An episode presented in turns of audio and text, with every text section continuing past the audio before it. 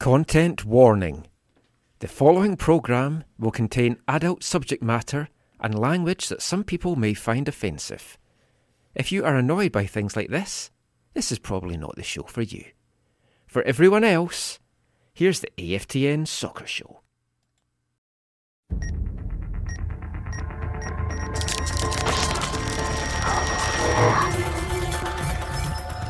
Previously on AFTN. It was kind of bizarre because we were just allowed to wander into the Sounders locker room afterwards. So I got showered with beer at one point. I made a mistake of You weren't wearing a rain jacket? I was walking past Lodeiro as someone enter- emptied a can of Heineken over his head. Bad timing.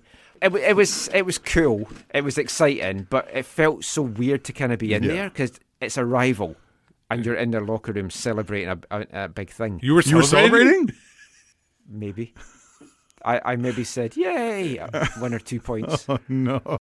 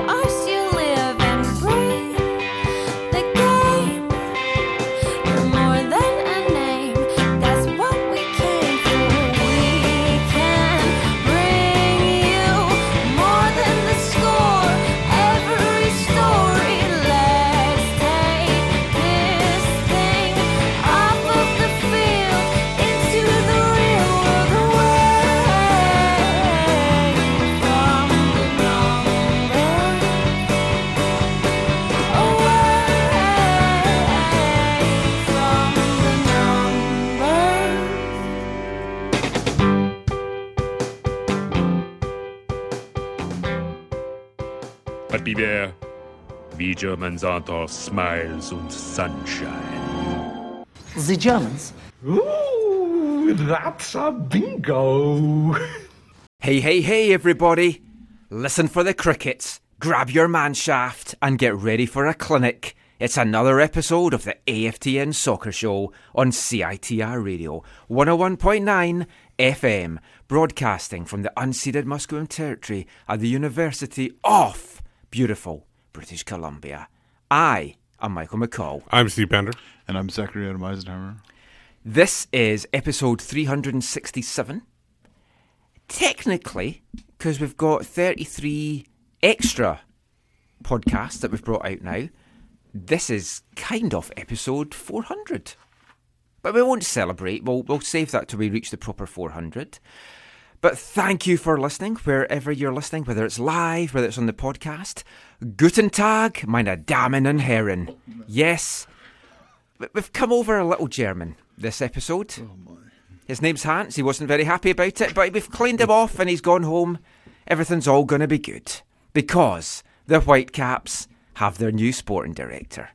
46 year old Axel Schuster. Will it be Vancouver, Vancouver, Uber Alice in 2020 and beyond? Well, he has already pointed out he isn't Harry Potter. He has got the glasses. Harry Potter's aged a bit. And let's be honest, if he was Harry Potter, he would deny being Harry Potter. First rule of Harry Potter is you don't admit to being Harry Potter. Especially if you're facing LAFC. Especially with Bob Bradley Voldemort in the league. I mean, you would not admit to being Harry Potter. But we're going to be doing our AFTN bingo now that we've got a, a German in charge. So we'll be talking about Car axles, Curtis Axel. That's going to be one for Steve and me. He's a wrestler. I don't Actually- going to get mentioned very much. No. Talking of, of wrestling, though, I don't. What were we? well, Curtis Axel. okay. I've always hoped watching football over the years. Like my wife doesn't like football, so I've always hoped that watching football over the years it would kind of have osmosis and she'd start to like it. No, wrestling though. I was watching AEW the other night, and Michael Naka Naka Nakazawa was on, and Caitlin goes, "Oh, that's the guy with the baby oil."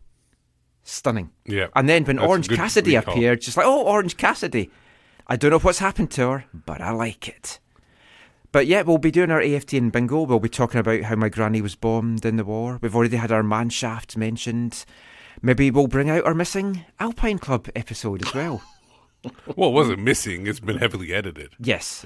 It was decla- eh, maybe it'll be declassified at some point. You're you're really good at editing. I, I would listen to parts of last week's show.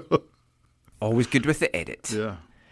But we're going to kick off this part by looking at the new White Cat sporting director, Axel Schuster. He was in the Whitecaps' final three candidates, a bit like The Apprentice, except without Donald Trump or Alan Sugar. So he was in the top three they mentioned.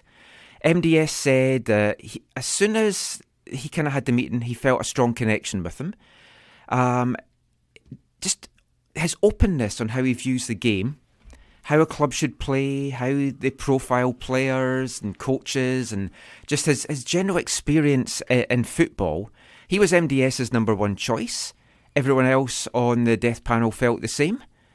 And Schuster was the man that was appointed. And initial thoughts on the appointment. Glad it finally has yeah, it's happened. it's good that it's happened. Less people now, nobody needs to ask about it, and we can get going on uh, the actual building of the team. a little later than I would have liked. Yeah, Eight but years, but still.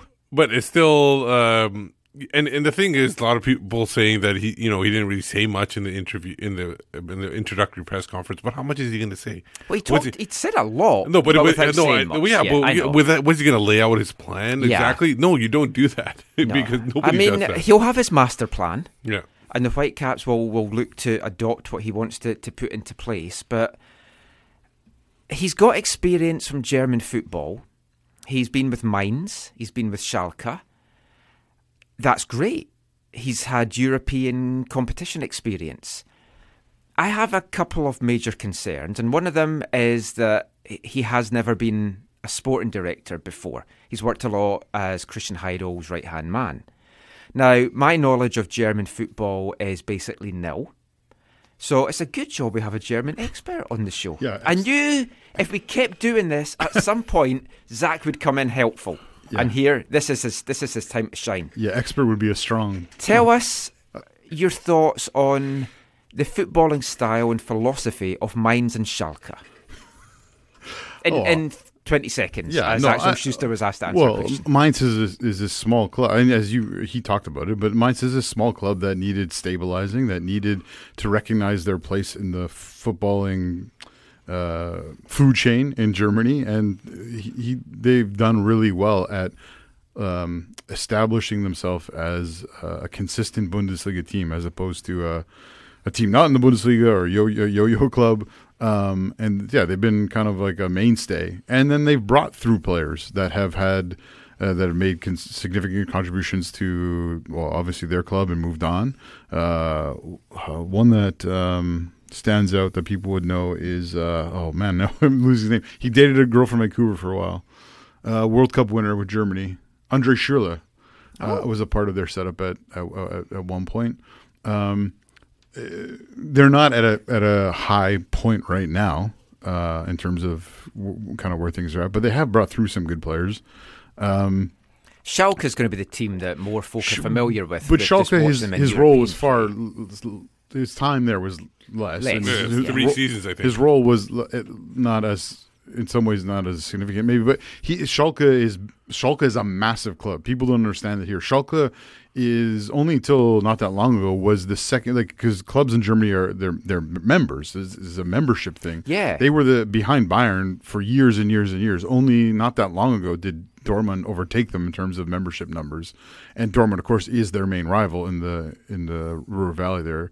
Um, so it's a massive, massive club, which is uh, you know had some hi- highlights. I think it was the '97 uh, Euro uh, UEFA Cup that they won. Um, uh, they've had a couple other. A couple years ago when Neuer was still there before he came to Bayern, he they had a run to like I think the quarterfinals or semifinal of the Champions League. Like they've done so, but they are a massive club in Germany. It's, Yeah, I it's a- think he said top three in terms of membership, and possibly Yeah. he said top 20 overall in Europe. So, coming for a big club, it, it makes you wonder just what was so appealing about the Vancouver Whitecaps job to make him leave that. Is it the chance for him to finally be a sporting director and be his own man and not be the right hand man, maybe? Possibly, or it's just that he could, it- like he, I think he mentioned at one point in the press conference, he was very intrigued by the way MLS works and everything like that. He- This is a Yeah, he- maybe he's been to Vancouver, he loves the area and stuff like that. Maybe he just wants to change the scenery. could be.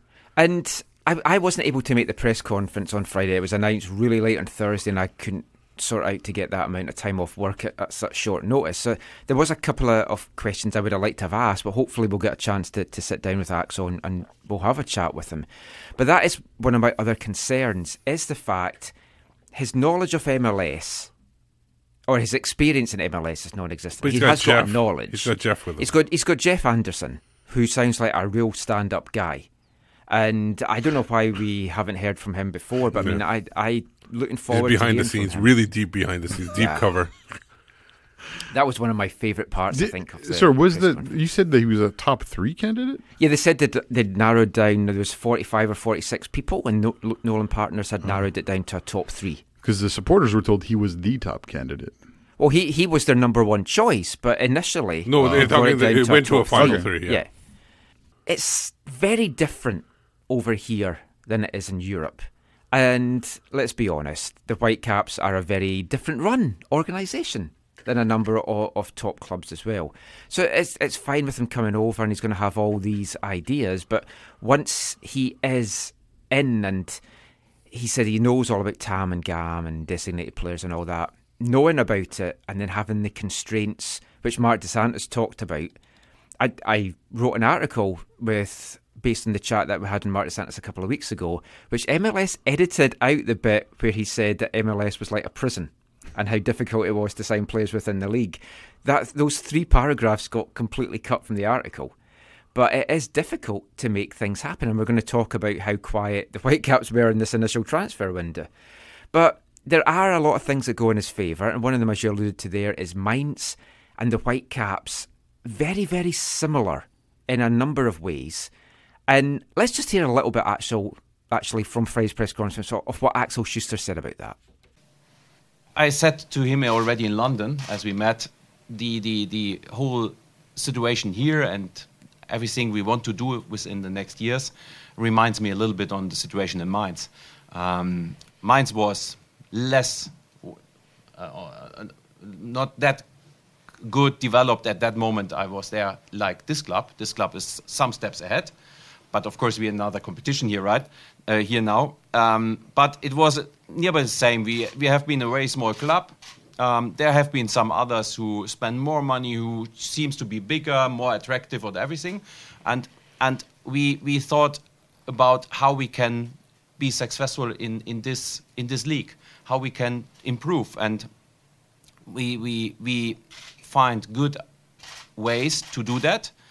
The first thing was to defini- define ourselves for a developing club, for a club that uh, is in transi- makes transitions for players, to, to be a step, step on the ladder to, uh, in the development of players, and then to find the right profiles who are ready to come to Mainz to make the next step to leave to a bigger club.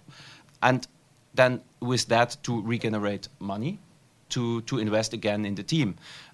And we have been very straight with our decisions. Um, we have been very successful um, because I think sometimes we, we had to make hard decisions and not everybody likes the decisions, but we always trust that it is the right way. And so I think it is a little bit comparable to this situation. The club had its worst season ever in the last season. I don't know ever. Okay. Not not everyone knows, but uh, and we now have to make progress. That is what I said. I want to make step by step development with sustainability, and that is also something we always did in Mainz. We said we don't want to overpace. We don't want to to reach two or three steps in once with the danger to fall back again. So, and we had to build up everything there. And we have not been a good, uh, we have not been a big group, and we have been uh, only good people with good energy. And this is also something I found here as well. A lot of people with, with passion and energy for this job, for this club. All of them want to make it happen. All of them gives a little bit more than a normal employee gives, even after such a e- uh, year last year. And and now it is up to us to to find the right strat- strategy and to, to find the right pathway to bring all the energy together. Then we have to make some right decisions and to, to move on step by step. And in Mainz, we, we developed everything. We had no scout, scouting department. We had not even scouts. As I, I started in Mainz, I have been uh, uh, one of three employees who was not a player or a coach. There was nothing more. If, this club is on a much higher level right now, but we also have to go all the steps and and yeah, we will put on high targets, but I hope everybody accept, understand, and I hope to you can can give that to the people that I'm not Harry Potter. Uh, I cannot make magical things, but I want that everybody understand and also see the result that we are making development and progress. So Axel Schuster there just talking about the similarities with Mainz. Now, I, I think it's a good appointment, and there's been, a I think, a mostly positive reaction to him.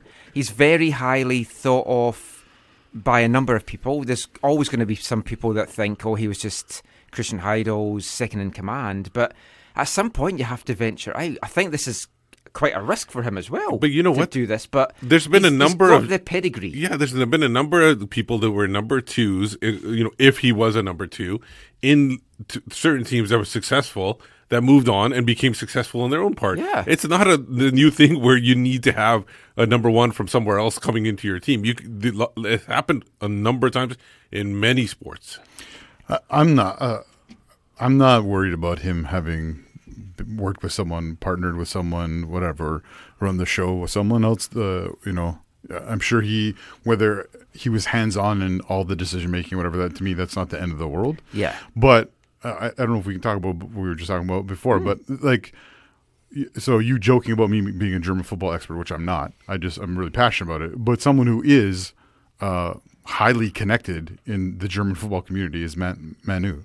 Manu Veth and I know from he- Pro Soccer USA. And I know he's. Uh, I, I haven't read everything he said, but I know he's expressed concerns over the the way in which uh, Axel is kind of viewed in in Germany, right? In terms of like he's not super like he's this he's not a shooting star in Germany, right? Like he's not like touted as like being this like Which could explain why he wants to branch out totally outside totally, of Germany. Totally, but it's not. They're not, It's not like they're bringing in like a like a Ralf Rangnick or or Ju- Julian Jag- Julian uh, Nagelsmann, right? Like they're not bringing one of these like And shooting stars coming- in German. No, I know, but it's not like they're, they've unearthed someone who. Yeah, I think Maybe they have under somebody Yeah, who well, hasn't yeah. had a chance in Germany. Now he's going to get a chance. and it's a whole different nature and a whole different game over here. Yeah. And ultimately, he's going to be judged for the results on the pitch and the results of the players that he brought in. And he talked about the kind of player model he'd like.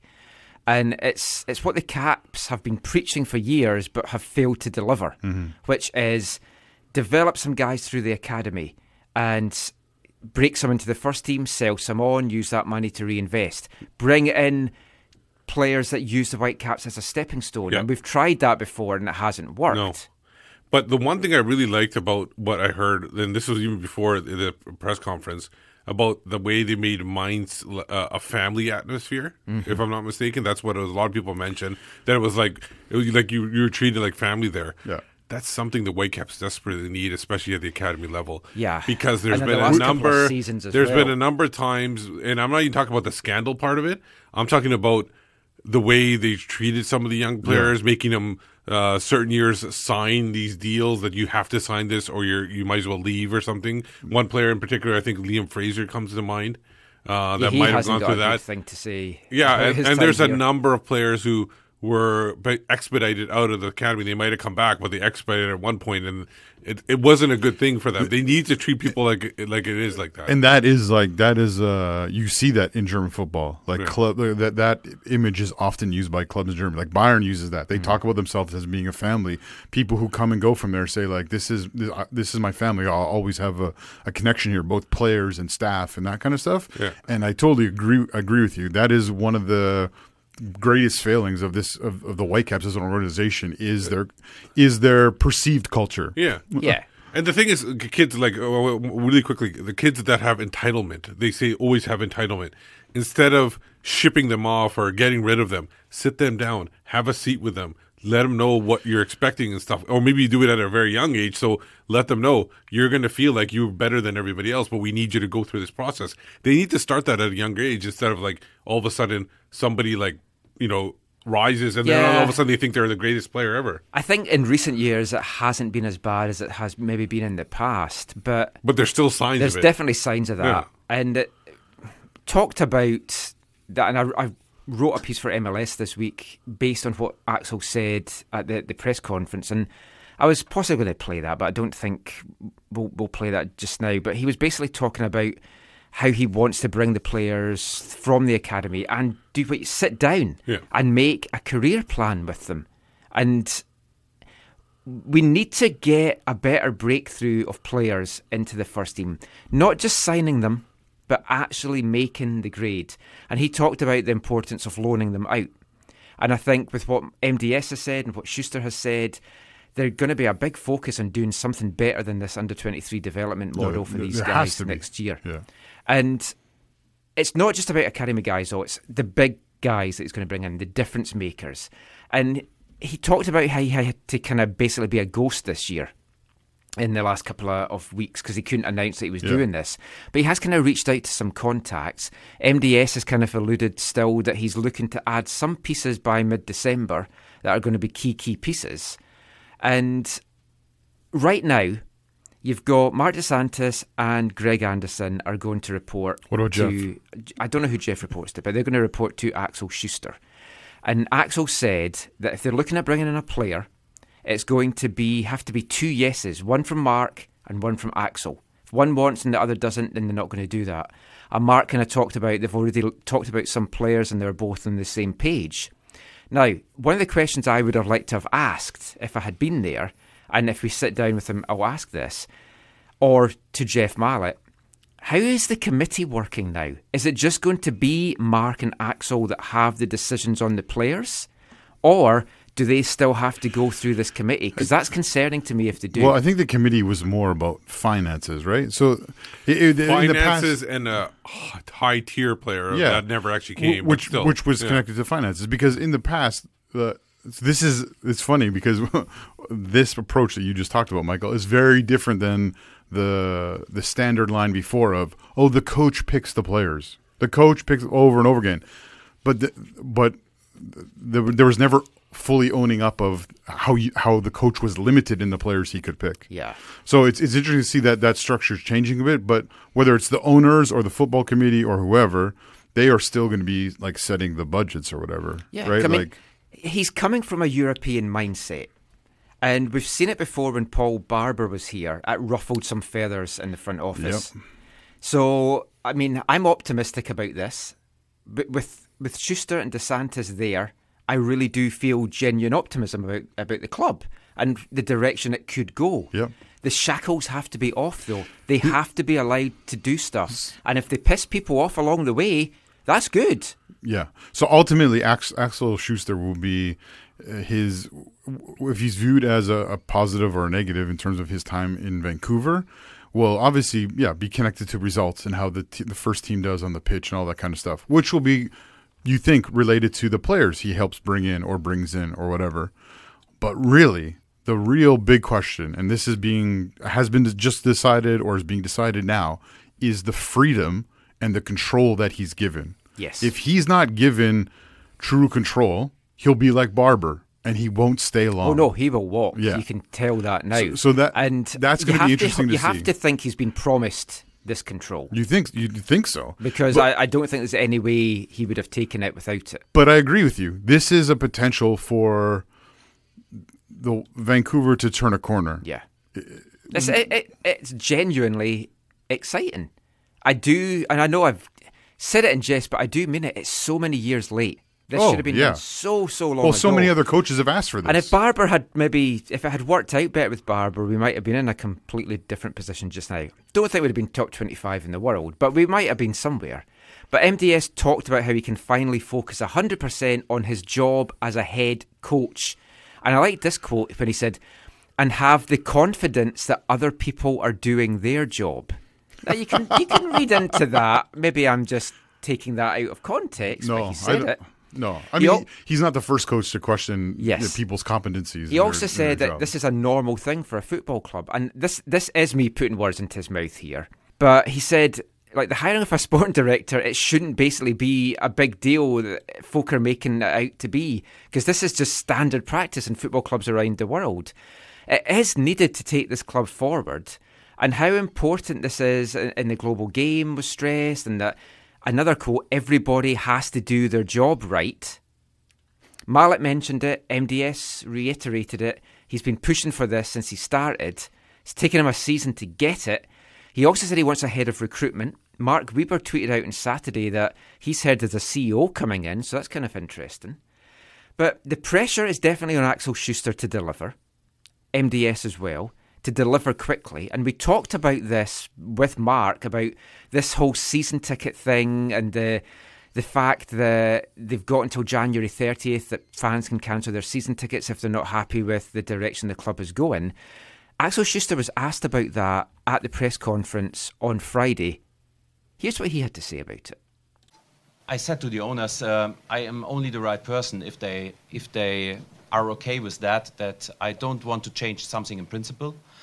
I want to make a, a step-by-step development on an exist, existing basis here, and um, and we want to push everybody hard in this club uh, to to make now the right decisions to to reach the first target, to make the first step. Uh, of course, it's a, we are already in the middle of a transfer period, even if the window is uh, open at January, but uh, everybody is, is still, uh, Mark and his team have been traveling around a lot. Um, so we are not, we are not comfort with time. Uh, so we have to, to start immediately and we have to find the right decisions. So this will be the biggest challenge right now because uh, I, I want everybody to see process and I want to sit together with you in one year. Um, that there's one thing that you agree with me that there have been process and there have been a development.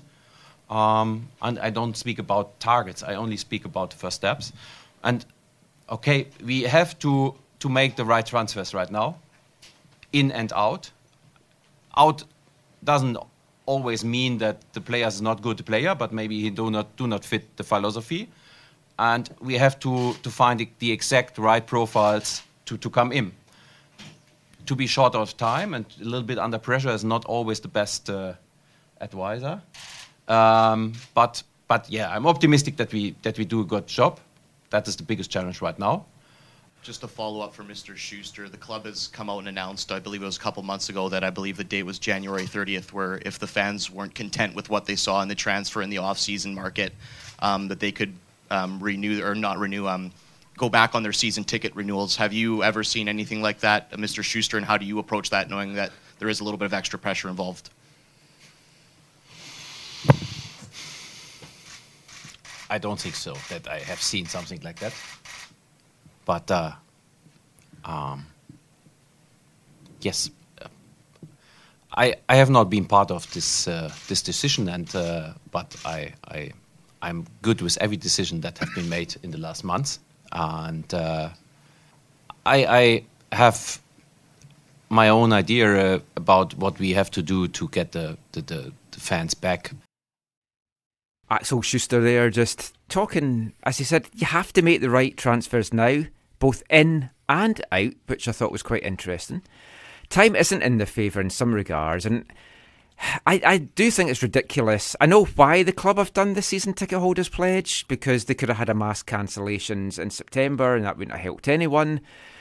It, they might not publicly be saying they're really pissed off, but you've got to say behind the scenes they are both Schuster and Dos Santos going to be pissed off, and Oh, yeah. rightly so as well. It's undue pressure on them to deliver. Mark's talked about he sees the club being better in three transfer windows for for one thing. which does not jive with that. No, Yeah. Schuster just arrived. We're coming up for Christmas. The actual transfer window doesn't open until February, so it's all a bit weird.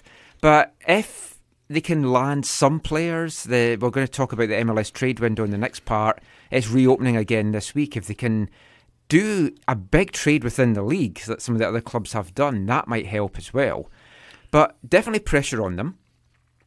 They both strike me, Dos Santos and Schuster, as two guys though that are going to thrive, I think, on this this pressure to deliver. Let's just hope they do. But we'll be back talking a little bit more Whitecaps and then into some MLS chat after this. Hi, I'm Mark Dos Santos, and you're listening to the AFTN Soccer Show.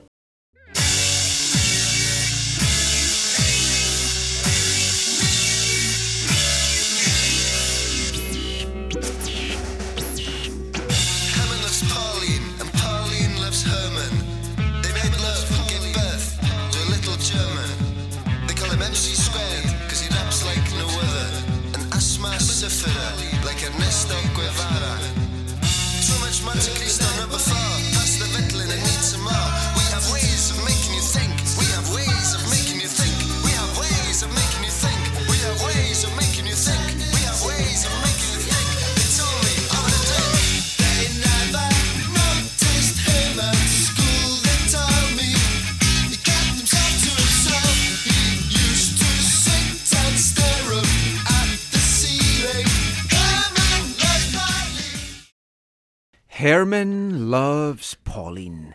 From one of the best bands to come out of Wales, Super Furry Animals. One of my all time favourite bands, seen them a lot. Released in 1997 from their second album, Radiator, reached number 26 in the UK charts. It's a song about Albert Einstein and his parents, Herman and Pauline, who made love and gave birth to a little German. Yes, we're keeping the German things going here in the AFTN Soccer Show on CITR Radio 101.9 FM. We'll have some more German music coming up later. We'll also be talking about a player who is doing better playing in Germany than maybe for his national team. But we'll come to that in part three. I'm sure you can maybe guess who it is. This part, we're going to look at Whitecaps and MLS, and in Whitecaps land, there was the sound of crickets in this first MLS transfer window. We built it up, I built it up last week that I was expecting some action. I was wrong, I'll put my hand up. I was quite disappointed. I thought something would happen. MDS had talked about how difficult it is to get deals done in MLS, and you can get players cheaper elsewhere. MLS disagrees. Yes, very much so. It is a prison, a prison made of gold. he does hope to have some pieces announced by mid December, so whether there'll be some within MLS, we'll soon find out. The next MLS trade window opens on Tuesday, the 19th, after the expansion draft, which we'll come to later in this part. Whether the Whitecaps are going to make some big splashes before the end of the year, I guess we'll wait and see. It's sounding like there's one DP coming in. No buy downs, just one DP coming in. Okay. So, just from what he said, I feel it's a striker. I feel it's someone from Argentina. It has to be a striker because they're really weak in that spot, especially if they- uh, some other players go. If they bring in a DP, they they have till like March first or whatever to sort out who's the DP, who's not, right? Oh yeah, yeah. Plus they oh they lost they they, can- lost uh, what's his name Wa- Joaquin. Yes, so He- they've, they've got a yeah, spot right. just now, and But and also in the summer they can buy down somebody in the summer, I believe, right? Don't can't they? Or no, with the, the Oh, whole- they changed the rules. Well, with the with the rules just now, and with the transfers paid, the two DPS we have can't get bought down. Oh, really? Yeah. I didn't know that. But things could change. Okay. The thresholds for Yeah. GAM and uh, young designated players and, and all that kind of stuff. Who knows if there's even going to be a season to, to kick things off. The only real transfer rumour that came out this week was late in the week, and it concerned Daniel Henry being sold to an Asian club. Nice and vague. I don't know if it's the Chinese club that we've always talked about in the show, or if it's another Asian club, but Henry got injured in what was not a great performance for, for Canada on Friday night.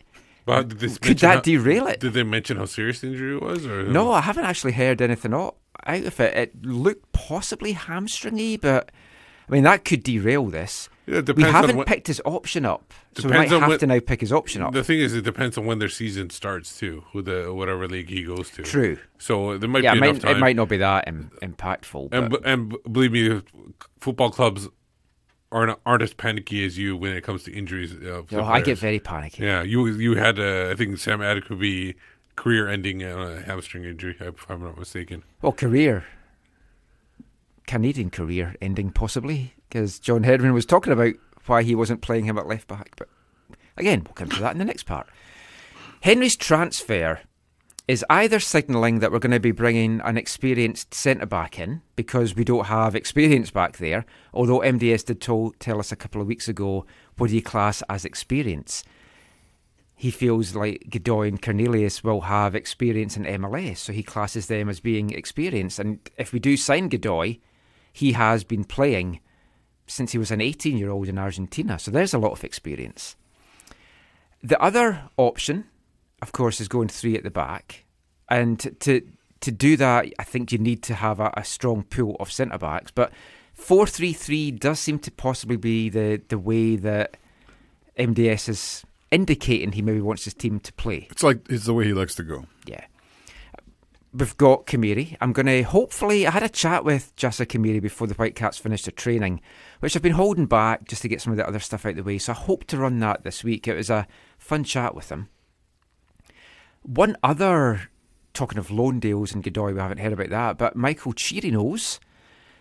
There was a an article that came out. I don't know if it was in the Honduran press or whatever. I think it was where- Honduran press. Where he said he doesn't want to be part of another loan deal. So the Whitecaps are either going to have to pull the trigger now on him or walk away from it. And the indication earlier from some rumours that were out there was they were looking to possibly have another loan deal. So whether he comes back or not, did we see enough to pay a transfer fee and make him No. a permanent? I, I don't think I think there's g- other good players out I- there I that I think they can get. I he don't, showed flashes. Yeah, he And we've showed had flashes, enough wingers that have just shown flashes. They need somebody that can really be um, in there. I think it was strikers actually that have shown flashes more. Possibly. Not enough in some cases. so the Whitecaps may not have been busy in the transfer window, but others were. Big, big move. A player I would have quite liked to have seen here. How he would have fitted into MDS's ideas, who knows? But Darwin Quintero, he has added to Houston Dynamo's already stacked attack. Or to put it lightly. or replacing somebody that might yeah, be gone. you have to feel someone's attack. moving on Yeah. from there because maybe maybe we can make a bid for one of their leftover guys. Mm. Minnesota got Marlon Hairston, which was a bizarre one to get back, and some Tam and Gam, and then they didn't even protect Hairston in the expansion draft. draft, yeah.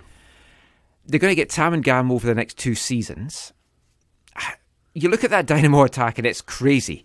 They need to focus on their defence because I think they showed this year it's fine having these attackers. Yeah. You can't keep the ball out the net. You're not going to be a playoff the, team. the problem with their um, uh, everybody talk about oh Darwin Quintero, what a huge addition. The guy didn't play in the playoff game. He had a summer. falling out. Though, yes, with the coach. exactly. So, So, yeah. that's not a good time for your star player to have a falling Yeah. out. That's probably why he's not there. So I don't see it as being. It could be uh, positive for Minnesota down the road, and it might Yeah. bite uh, Houston again. You don't know this guy just how seems to have this- disruptive he yeah, may been exactly. or what it was all about, but yeah. It is unfortunate because he is such a difference maker when he's on. Oh, Yeah, for sure. He's a quality player. Saw it in the opening game. I I don't. I don't know how. I don't know how he would actually fit in if he. In, yeah, that's in that's Vancouver. the thing. So, yeah. We I mean, play the- him as a number ten or second striker. Maybe, I'm maybe we'll I'm get just one throwing of stuff Houst- around. Houston's stacked attack like Quioto or Manotas or probably not. I can't see Houston willingly I, giving thi- that I to think a Western Elise rival. is probably gone.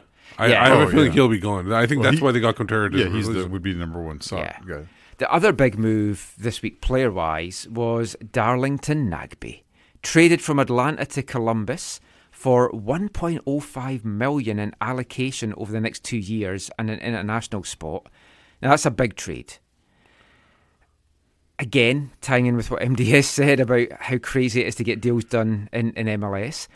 In a lot of ways, I find this a strange move for Nagbe because he's going to such a poor team. But he's going back to Ohio, came through Akron, Yeah. reunited with Caleb Porter, a chance to maybe re-lift this team to former glories. And they look to have ambition, and their owners are talking about making other additions. Yeah, it's for for those who don't know, Porter obviously was his coach in Portland, but he was also Yeah, his coach at at Akron. Akron as well, So yeah. it, I think this is when is it? When is what's the timeline for their downtown stadium? Is that a year or two away? I think it's still a year or two away. Because uh, he would be a kind of player that you'd, I think, could help in terms of engaging the the local communities.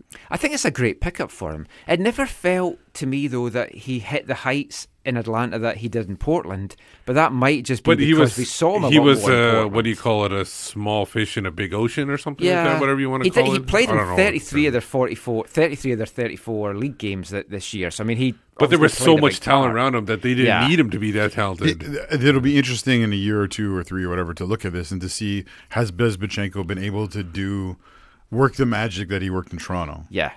And he said they're not done, and I believe that they're not done. And he he's the kind of guy that, for me, brings someone like him in as a sporting director that's done it in the league.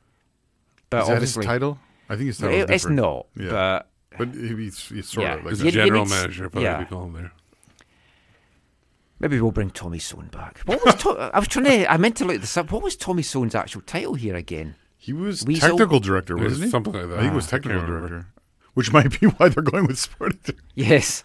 Move on from that completely. Because I'd written my MLS article, Whitecaps have never had a sporting director before, and then I sent it off, and it's like, oh, wait a minute, what was Tommy Soehn? See, and the thing is, Tommy Soehn had experience in MLS, Yeah. and, uh, and it didn't really help him because he really had that experience. but he of had dest- 1.0. He, he really destroyed that DC United franchise for a Yeah, couple of years. But Yeah, see, he he, was brought in to be the guy who knew the ins and outs of the league, the gammon. and well, then at Yeah. that point, Jeff didn't really know what he was talking yeah, about. but now Jeff's up to, up to speed, so I mean, that's good. Jeff. There, there were some departures this week. Zlatan has officially gone. He said he conquered MLS, and uh, we can all go back to watching baseball now. it was a fantastic tweet. It You got to admit that. that I, it was oh, like very. I, I love the guy. I think it's entertaining. I love him taking digs. Uh, yeah, you're only here to watch me. He lit the league up. I don't, for a minute, class his time here as a failure. The MLS writers do because he didn't win an MLS Cup. Is that really the be all and end all to judging a player? You score all those goals. By all judging those an goals. individual, yeah, yeah.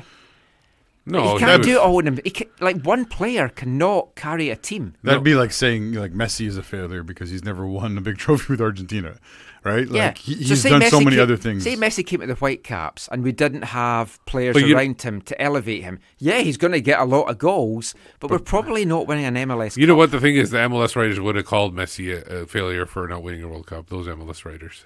Most likely. Let's uh, just wait till we get Ronaldo in a couple of years and see. What MLS writers, Michael aside, are not really. Oh, I, I've written three things for them this month. I'm like stunned. My first things in the oh. white cap since April. oh, I'm saying you're good. with Some of the Oh, other people there. thanks. There's a few guys that are good. Yeah, there's a few there that really piss me off as well. Yes. I maybe shouldn't go into that. Now, the rumours are that the Galaxy flew to Paris to speak to PSG to get Uruguayan striker Edinson Cavani as his replacement. 32 years old, guy that gets goals. Yeah, but he's not going to be as entertaining. He scored at No, Swangard. his in tweets U- won't be as good. Huh? He, he scored at Swang, Swangard in the U20. Oh, in the U20s, Yeah. I, thi- I think it was. A, I think Yeah. he scored at Swangard. He played at Swangard. I mean, it's that's a that's the kind of striker. Yeah, I'd love the Whitecaps to go for. It's like you want to go for an Argentinian, uh, Uruguayan guys. Those guys do well in this league. Cavani, I'm pretty sure in LA is going to do well as well. He'll be compared to obviously Vela the whole time, but I'm sure he can handle that. There was another departure on the coaching side. I was I was a little bit sad to see him go, but it's not exactly unexpected. Chicago coach Veljko Paunovic fired after four years in charge. I thought he would have gone at the end of last year, to be honest. He finished with a record of 41 wins, 37 draws, and 58 defeats in 136 matches. What are you laughing at? I know what you're going to say next, sir. I'm- I'm laughing. He knows what's coming up. Sir. He only made the playoffs once, And Yeah. And and that was in 2017. keep going. They were one and done. And he didn't win what? He did not win a World Cup. Sorry. Sorry. I'm sorry. You can edit that out. The club spent money. They brought in some big players. Yes, yes. Bastian Schweinsteiger. They spent money on some key personnel, and he couldn't get them into the playoffs. I really thought he would have gone in 2018. I was surprised they gave him the extra year.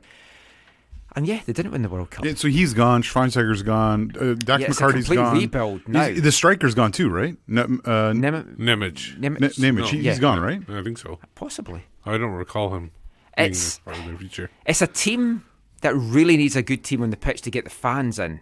And they are moving, of course. They've got new stadiums coming up. They're going to Soldier Field. That is a that is one of the old, the existing clubs of MLS that needs to turn their fortunes around. And Paunovic was a great guy. Whenever he was here, he was so refreshing to speak to. He was a great, open coach. Just about to see him go. But as one coach goes, another arrives or returns to MLS. Thierry Henry. TT! Big fan of TT. Maybe not him, but other TTs. Big fan of them. The French ball juggler is in as Montreal Impact's new head coach. Joe Deasy's not going to be a fan. No, he's not. Oh, right, of course. Two year deal with a one year club option. Is he going to get that far? We've got Itchy Trigger, Joey Saputo. Seven bosses, including interim, but seven bosses in eight seasons for the Impact is like insane. And let's be honest, Henry's time in Monaco oh. was a disaster. Yeah. Three months he lasted, 20 games, four wins, five draws, 11 defeats. He was the fans were not happy with him. No. And it's one of these things. Sometimes, just because you're a good player, folk think you're going to be a good manager. That does not always compute. Yeah. And I Uh, think he, he hasn't had his introductory press conference yet, right? I don't no. think so. Well, there, there was some fun stuff that the French uh, media wanted to speak to him at the airport. Yeah. Yeah, he's been and there. He's a and the Impact said no because partly wait to the press conference, but also you don't give you don't cover this team at the best of times, so we're not giving you access now. Yeah.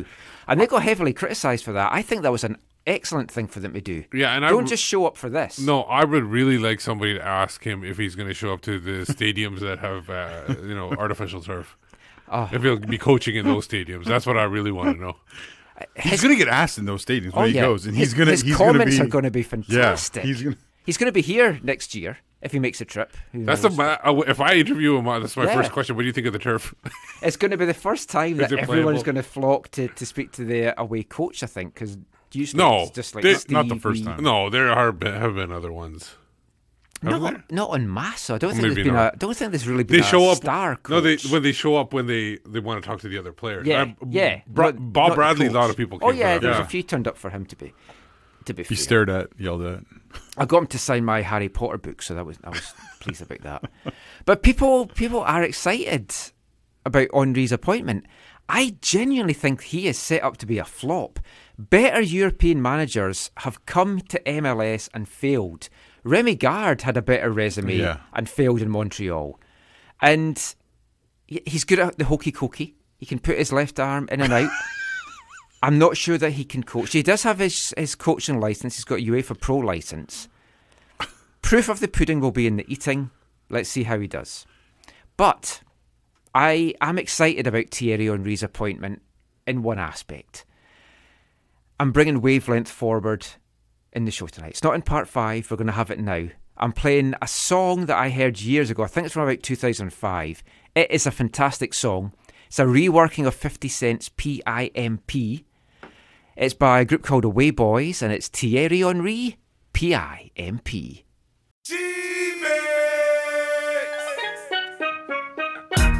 Now if you come on down to Highbury, you can see Thierry Henry.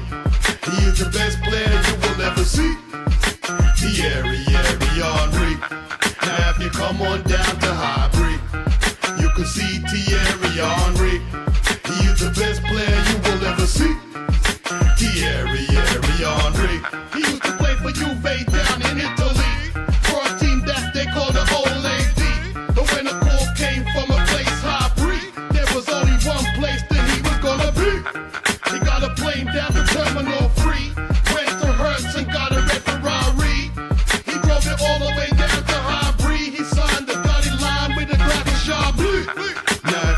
on down to Highbury, you can see Thierry Henry. He is the best player you will ever see. Thierry,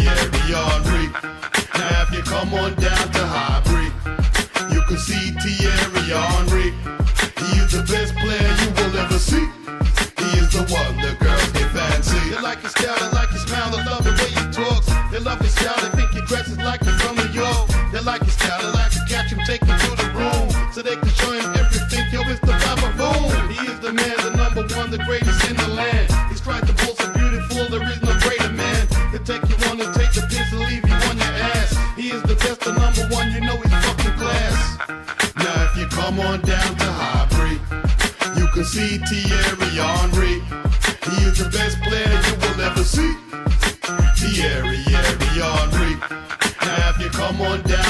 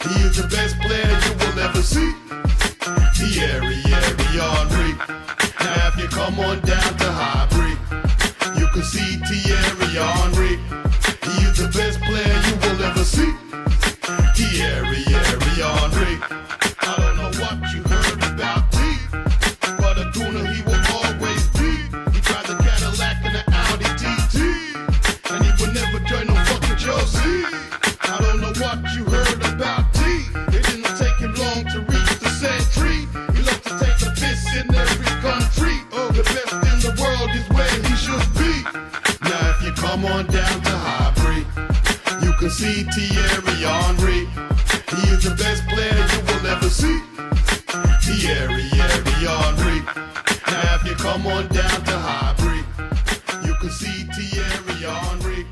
He is the best player you will ever see. Thierry, Henry. Thierry Henry, P I M P, by Away Boys. That is Wavelength for this week. I know a lot of people probably never get to Wavelength because they maybe turn off before the last part, so I like to mix it up and get it into the middle. You really enjoyed that song. I, I love that. It's just got a good beat. There was another Thierry Henry song I was trying to find. It was called Dark Thierry Henry, but it's disappeared off the internet. All the sites that had it, YouTube, Spotify, some of the other download sites, it's disappeared for some bizarre reason. But anyway, we were just talking there. One thing that Thierry Henry maybe has got in his favour is he is used to MLS travel and all the stuff about that. And he's going to need to have some good people around him, though, to get around all the negotiations. But I'm pretty sure his name will be marketable from the impact point of view, but maybe to, to bring some other players over as well. Just to quickly round this part off with some other MLS news. MLS are possibly suing Necaxa in Mexico over Brian Fernandez after terminating the Portland Timber striker's contract.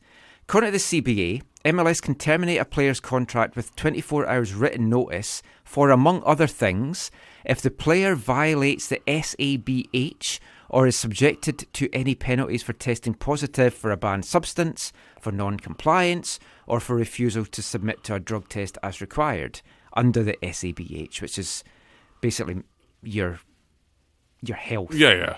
And substance abuse and stuff. And it's the first time the league's acted on that clause. No one's saying exactly what it is that, that's done it or why, or why they're suing the Mexican club, or if indeed they are. But Portland have said they're still prepared to help the, the striker get through stuff, which is really nice. He was their record transfer. He scored 10 goals in their first 15 games and then one in the, the next two two months. He didn't have a sniff.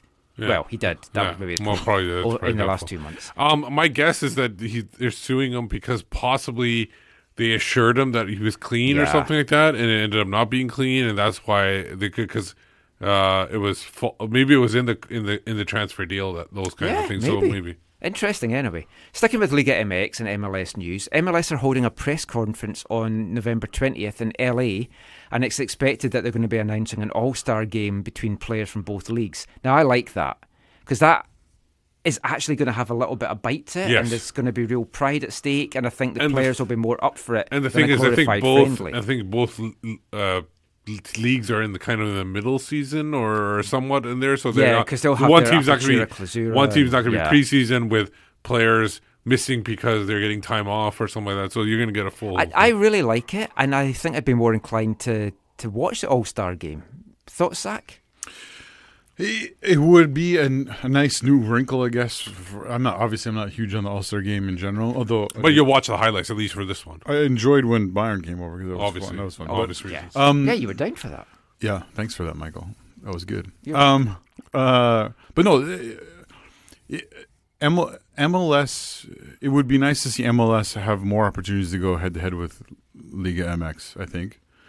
Uh, some of their attempts, I think, are counterproductive. Like the Campeones Club Cup does Yeah. not feel really. Seattle's going to be hosting that next year. Oh, because they won. Oh, great, good for them. You going down? I'll go down for that. Oh, yeah. yeah. Celebrating the, the dressing room again with my chums.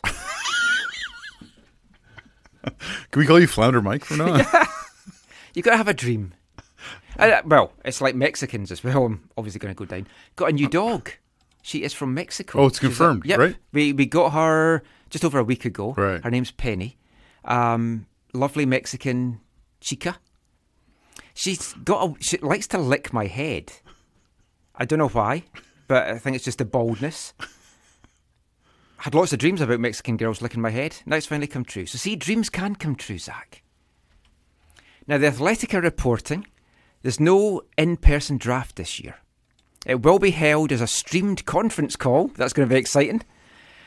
Is it dying a slow death? I think it possibly is. Remember last year, Philly traded all their draft picks to Cincinnati for two hundred thousand in GAM. That worked out great for for Cincinnati. I think it is the the uh, MLS has figured out that there's really nothing like they're tr- the, what they were trying to do is they're trying to get a like an ESPN or somebody to Yeah. cover that, and they're not really interested in covering that because it's the way they have it set up. It's kind of boring. All It- they, it is, yeah. All they need to do. I don't even understand why you need players to make speeches and stuff like that. That's the oh. worst. And then Yeah. and then the Garber goes on forever too. Just get it down. You could have this whole thing done in like half an hour. Yeah. It's a half hour show, really. So maybe it's going to be a Wisdom or. I, I, st- I still think it has it serves a purpose. Yes, it and does- It's like, it there's always going to be good players that come out. There. Exactly. players There's- that are overlooked, player Yeah. that's developed a little bit late. Well, the, the like somebody from the Crossfire or something that's not part of an Yeah. MLS team or something like that. So there's a lot of clubs out there that have players coming through. This week we've got another draft, the expansion draft, Tuesday afternoon, Nashville, Miami. Caps won't have anyone selected because they got someone selected last year. They may have done a deal with one of them to select a player for us. Yeah, and there's a lot of. I was, I was gonna put, put a Th- poll th- out. I was gonna put a yeah. poll out to see which former Whitecap would you want drafted. Oh, I know, and- 'cause and Mattocks brought and. Manny are unprotected. Mattocks, Manny, unprotected. Harvey, Beta Shore, um, Lee Nguyen, even though he wasn't very I, I, much. I tell you, someone that is up for Seattle that I wouldn't mind maybe making a play for, Will Shipp. Didn't he get traded? Oh no, that He- was he a mock. well Sorry, no, I saw I saw a mock draft Yeah. of that. He had a Will really Shipp good- or Harry Shipp? Oh, sorry, Harry Shipp. Yeah, I was going to say. Yeah. I was You thinking of Will, Will Bruin. Bruin, yeah. yeah. Harry Shipp. I was Oh, if you could get a combination of Harry Shipp and Will Bruin in a one Oh, think player. of the babies. the hairline would be Yeah. not not, for, not that. I spoke to yours. Harry Shipp in the in the Sounders Yeah. dressing room as I was celebrating. That he, you gave him the biggest hug, right? I did, yeah. Once I Did, did you get to talk to. Will Bruin? No, because I didn't see him. Oh, okay. Will Bruin could probably pass me in the street and his uh, close the door of his name on his back, and I probably wouldn't recognise him. But then the trade window opens after all that, and next week, talking of Miami, we're going to have an interview with David Norman Jr. But that is it for this part. We're going to be back after the break with our Artist of the Month, Goldie Lookin Chain, with one of the songs that gave them their UK breakthrough, and a friendly warning of explicit lyrics that some may find offensive. This is Atiba Hutchinson, and you're listening to the AFTN show. That's right, you knows what I'm saying. Your mother's offered me the goods, I'm not paying. It started as a laugh, as a bit of a joke, something funny to say when I was having a smoke. I first heard off this bloke, fucking rumour going round. Your mother's reputation, it's not sound. She's saving up the pennies, hoping they turn into pounds to have an operation swap agenda round. It's a shock to me, and it's a shock to you. Your mother's got a beard, sandals, and a penis too. It don't look right, see, when she's walking down the street to see a ball bag jiggling to the beat of her feet. I said, Your mother's got a penis. Your mother's got a penis. Your mother's got a penis. That's right, your mother's got a penis. In internet rooms and computer mainframes, there's loads of emails about your mother's blue veins. Not the ones in her legs or the backs of her arms, but the ones in the member hidden in her gam. She walks around proud with a short dress on, which sometimes exposes the tip of her dong. Often it's dripping, sometimes it's dry. No matter when I see her, there's a tear in my eye. I thought I had to tell you how to put it in a letter, but I thought, fuck that, to write the song is much better. The only way to do it, to really let you know. I can prove it cause I gave it a blow. It was purely accidental cause she got me really drunk. And she made me kiss her elephant trunk. You know why? That's right. Your mother got a penis. Your mother's got a penis. Goldie Lookin Chain. With one of the two songs that really broke them in the UK in the noughties from 2004's Greatest Hits album, which was their second album. It reached number 14 in the UK charts. Different times. I uh, was excited to hear them last week. this week, not so That, that's one of their classics. That and uh, Guns Don't Kill People, Rappers Do. That was Your Mother's Got a Penis. And I've told the story before. I was uh, an early adopter of Goldie Lookin Chain, and I'd heard this song, and East Five were down at Gretna, and we were getting a lot of abuse through the fence from all these young kids that were there, the Gretna fans, and I just had yelled, Your mother's got a penis! And no one had heard the song by that point, and it just, yeah, it was an interesting time. The song is based on Yellow Magic Orchestra's 1979 hit Behind the Mask. Michael Jackson covered it. Behind the Mask, not Your Mother's Got a Penis. Uh, that would have been an interesting one. But I, I thought I would play that this week on the AFTN Soccer Show on CITR Radio 101.9 FM. But I thought I'd play that one from Lookin Chain this week because it was apt. Because Canada were just all over by the US on Friday night getting jizzy with it. Jizzy Gardis, two goal hero for the US. Gyasi Zardes. Oh, have I been calling him the wrong name the whole time? A little bit. Oh. Yeah. This was the match you didn't want to have on TV for people to see. I nearly didn't because I PVR'd it and it oh, recorded it. And then I got home and it hadn't recorded the first half. So maybe you can't record PVRs channels on Telus. I don't know. Pay per views you're talking about. Yeah, oh, because it was in the, P- the pay per view channel, so I PVR'd it on the pay per view channel. And- PPR or PPV. Yeah, lo- lots of P's and V's on my TV. So I got home from work and I was like, oh crap, oh well, I'll just watch it from the second half. Now I switched the TV on just as Wheeler was saying, well, if Canada can come back from this, it's going to be a miracle. I'm like, what the hell has happened? And then he's like, and the first goal, and it's like, first goal, how many goals was there? so, yeah, expectations I think were high from a lot of us. Hopes were high. We came. We didn't see the players conquer. They were conquered. Slatton would have been happy. It was a 4 1 loss. Were we just all riding a sugar high? Were we just getting swept away in a wave that's now crashed us back down to earth? Yeah, I think a lot of us.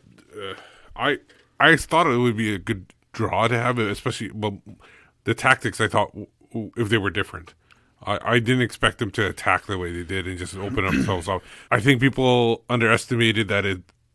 A lot, like a lot of people said, it's hard to win on the road in Concacaf. Well, it's hard to win on the road in general. In sport- general, sport. yes. Well, it's And hard to win in general if you can't defend.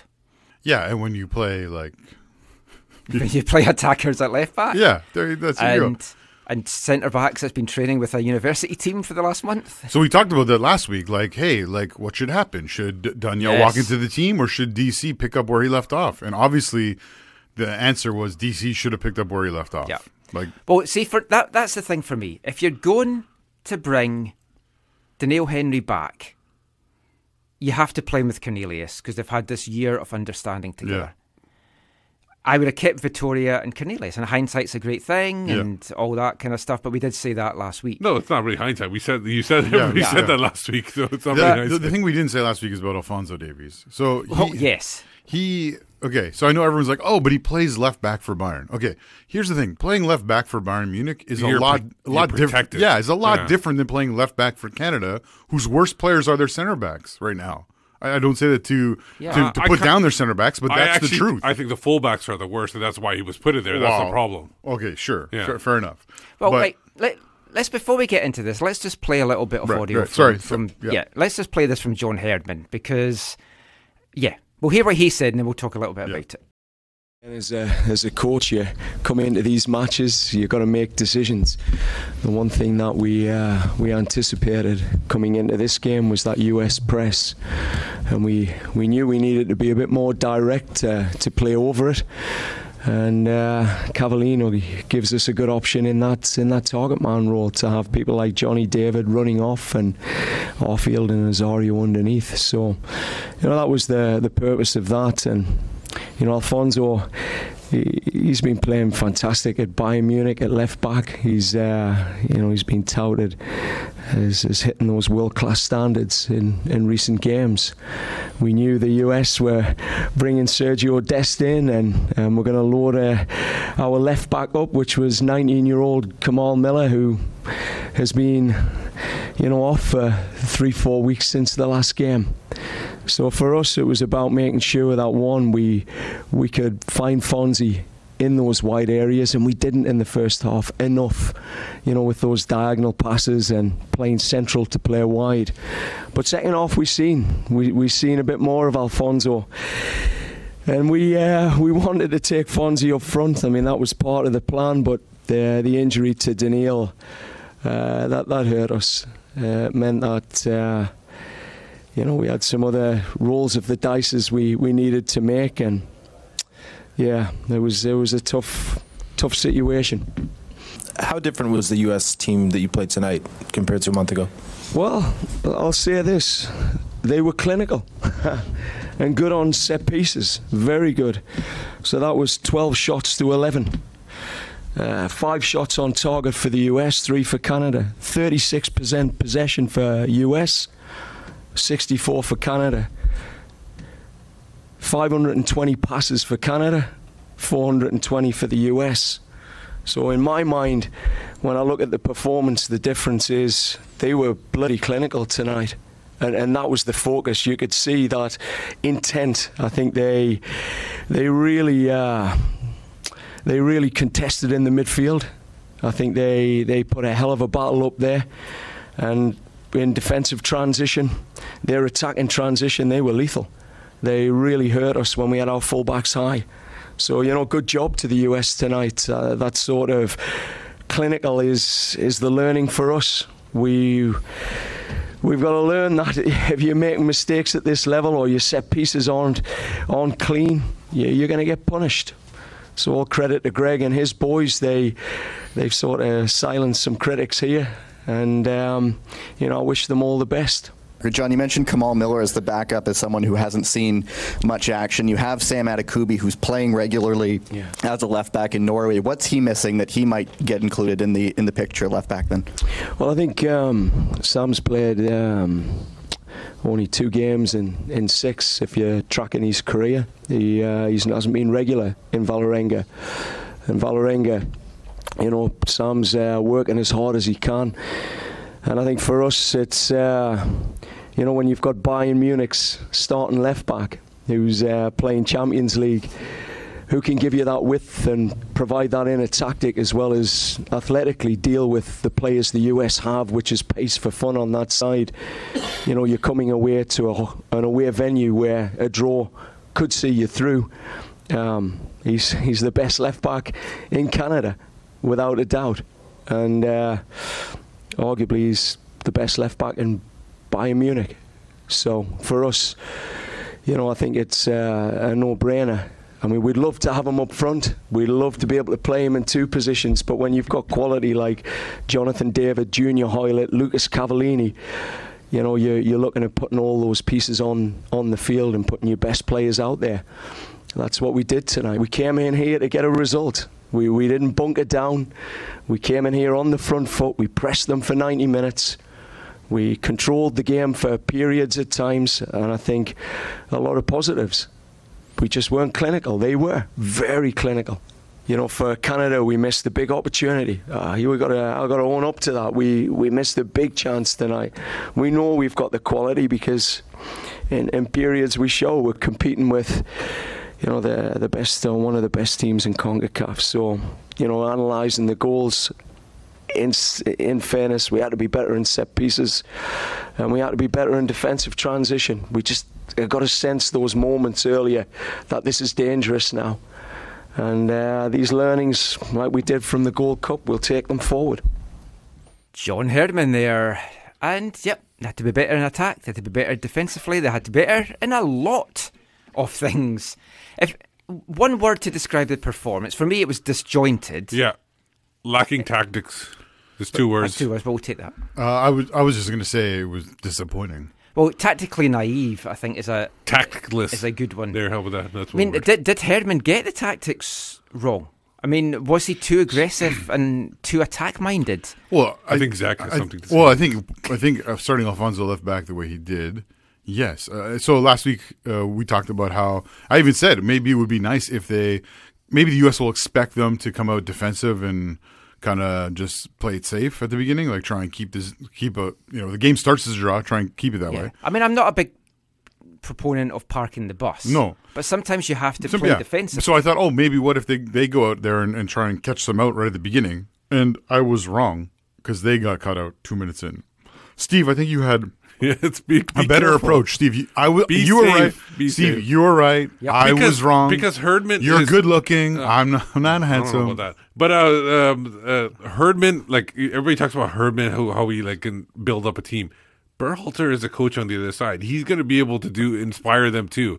And you heard, I think it was McKennie or something like that, where the Wes- where the Giants of Concacaf or something like that, or North America, and we need to show they were ready to go. Oh, yeah, they were cocky as hell going into Yeah. it, and you thought, oh, pr- That was a pride happy comes before a fall. That was a Happy Gilmore joke. Yeah, yeah. But no, you're you're right. You, you, the other thing, I mean, the U.S. went in because they didn't. They also shed all those old guys, all those big guys. They shed Yeah. them, and those young guys or younger Well, guys also- really wanted to But they're, they're missing right the ship. Bradley and P- Pulisic. It's like you looked at that squad, and that was not a squad No. that you thought, oh, we should be fearful of that. Like, oh, you wonder if Canada felt overconfident. squad. Possibly. It's like the, the tactics for me just seemed totally wrong. Now, the scoreline obviously looks horrendous, but some of the other aspects, Canada were better in possession and passing, but that means little if you can't put the ball in the back of No. the net. And Herdman said the US were clinical. Yeah.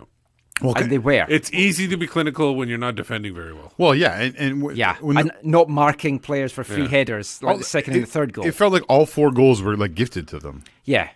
Borjan gave a, a giveaway for the second goal. Second and the third goal were free headers that Doneil Henry didn't pick a guy up, and no one else picked the guy I, I was still okay with the three-one result loss because that meant that we would have won over the two-leg tie because we had the uh, Yeah. the away Away goal. goals. So that fourth goal for me was just a killer. That Yeah. that that really that was you might as well make it. Plus, eight it to helps one. the US You in might as well make it goal eight to one in Honduras. I don't mm-hmm. care. Yeah, Well, th- th- that's the other thing. yeah.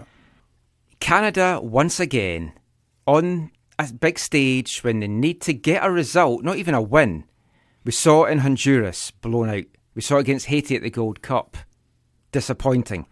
This disappointing. I don't want to say blown out because they did compete in some areas. For for me, the worst was the Haiti one's worse than this one. Yeah. Oh yeah, totally. Yeah, Yeah, because- a lot of folk would not have expected. Like if oh, Canada's going to beat the US in Toronto but lose in Orlando. Yeah, people oh, would have taken okay, that. Yeah, that's people fair, or yeah. not people would take. Folk would have people would have been ha- excited about that. Yeah, but the the Haiti thing. Yeah, I the agree Haiti thing was And wha- and what's what's the common denominator? One of the common denominators in both those games. John Herdman. Alfonso Davies at left back. Oh, Herdman actually said. Oh, yeah. He said we'll we'll take we learned our lessons like, from the Gold Cup in Haiti and we'll learn our lessons from this. What lessons did they learn then from that Haiti loss? No, they didn't. Well, they did. I think they did learn some things, but the the um, well, actually, like you said, they did play. They didn't play as like, and they didn't collapse at the uh, in the Well, they second half because they were one, collapsed. and they had very their chances. They could easily have been three two, and then that Yeah. could have got a bit interesting. I thought you were going to mention the comments you made about Alfonso Davies being the left back. Well, yeah. So if we go back to the defence, Yeah. Alfonso Davies in at left back. He said afterwards, and as we played there, Alfonso Davies is the best left back that Canada has, and he's probably the best left back at Bayern. So maybe, yeah, maybe Alfonso Davies is the best left back at, at- in Canada because he's maybe probably the best at a number of positions for Canada. There's there's no one in their right mind would ever say he's the best left back at Bayern Munich. David Alaba, who can play many positions as well, is by far a better left back than Alfonso Davies may ever be. And I, I, I strongly Yep. appreciate Alfonso Davies. I'm not trying and it's to a put him I- down, but that's a crazy a chance statement. as well that Bayern will maybe bring a left back in in the January window. I saw some murmurs about that. Well, you, the never, thi- you never know. Things And the thing is, I'm, I'm sure Herdman. I'm not saying he was trying. uh, I'm sure he realizes that not a lot of people um, follow Bayern that much, so they might not know about Al- Alaba. I'm talking about the mainstream media. Yeah. I'm talking about the Oh, mainstream okay. media. Mainstream okay? media, sure, So yeah. he's able to sell this that Alfonso Davies is the best left back at Bayern Munich because he's starting all those games, not knowing that Alaba is playing center back because they have so many injury issues. Wow, the one game he played, they, they, they no, he did get some starts where they were resting Alaba. Yeah, but they were resting him. They were. It wasn't And- like they were. Well, they to- started with resting him, and then the form was good, so I think they kept him. Kept him there. And then there was other things going on at the end of Kovac's time because Kovac, especially in his last or two last lineups, he was doing stuff that I think it was kind of like in the faces of the people who put the team together, where it's like, you give me these players, this is not the right fit. Yeah, this is what you get.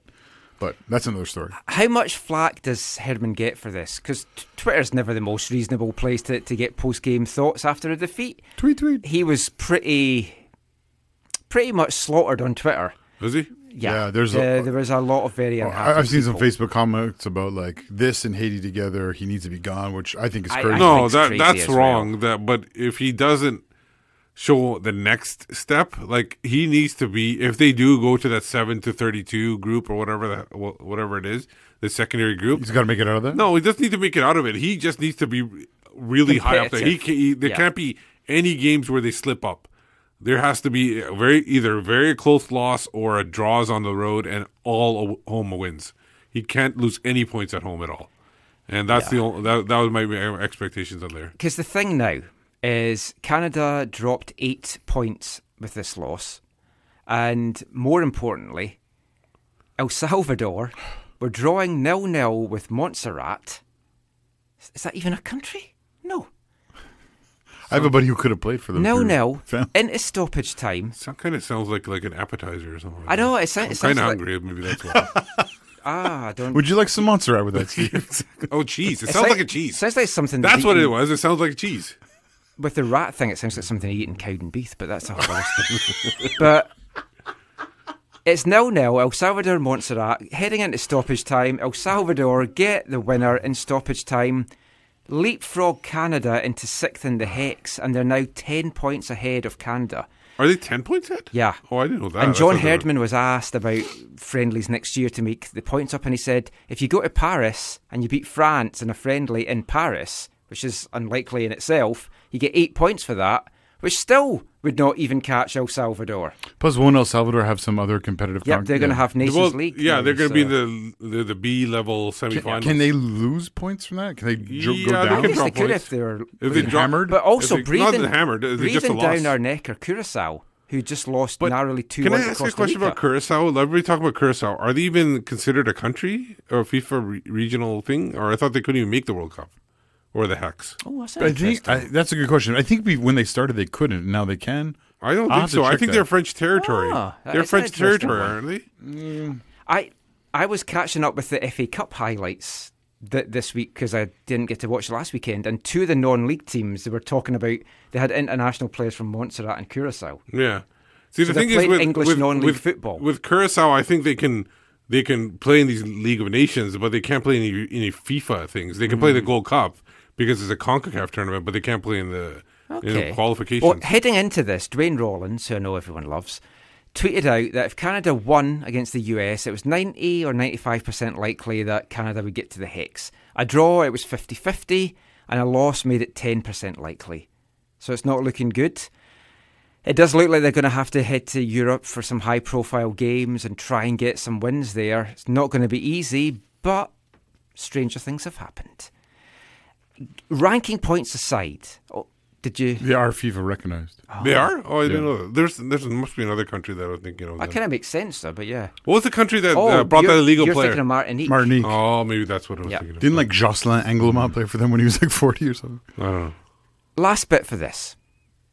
Ranking points aside, what else does this program need to do to make the jump to this next level? Not just dabble with maybe being a top six.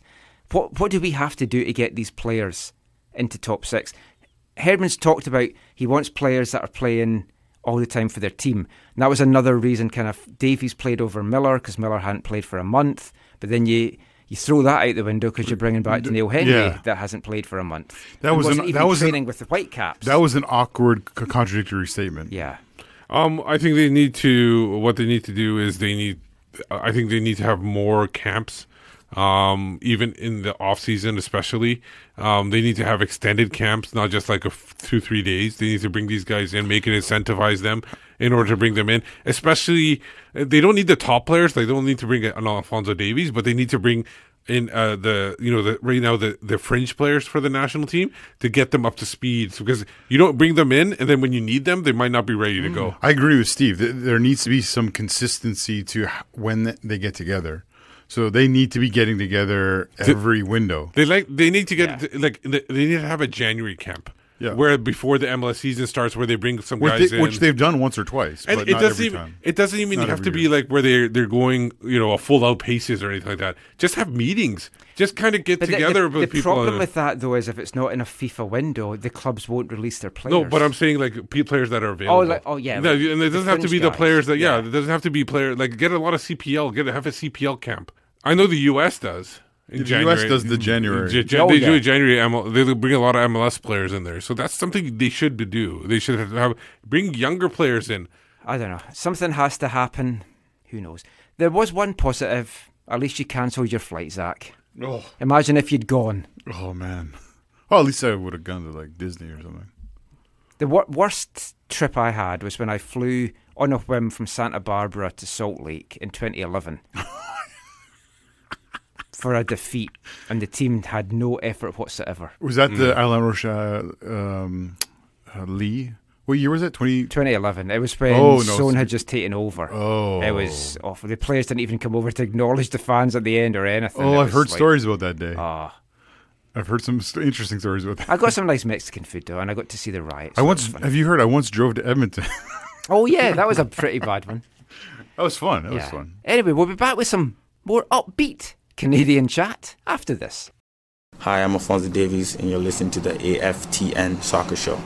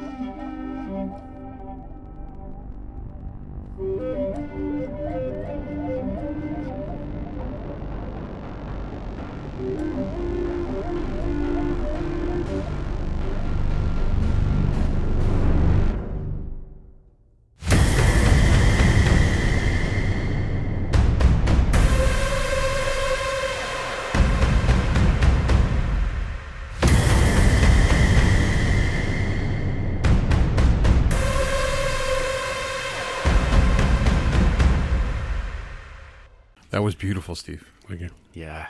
Song wasn't bad as well.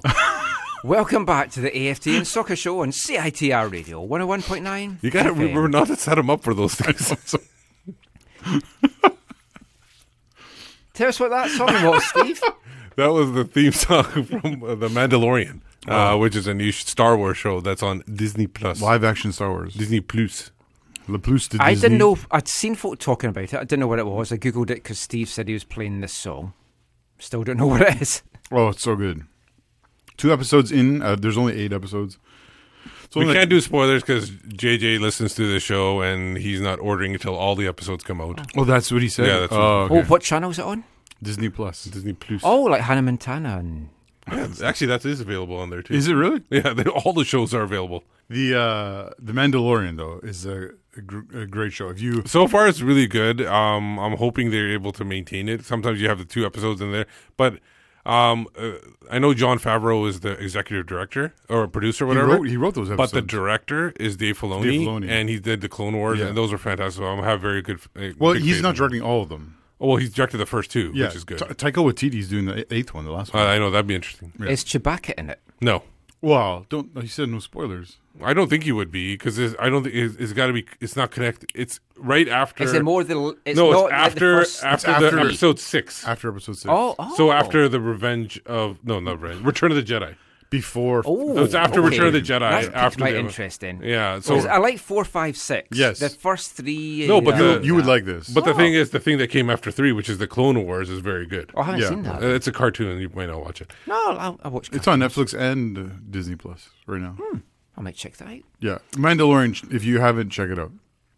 From Star Wars in space to Star Wars on Earth in Montreal at the U Sports Draft, teams in the CPL fighting for the stars of Canadian college soccer.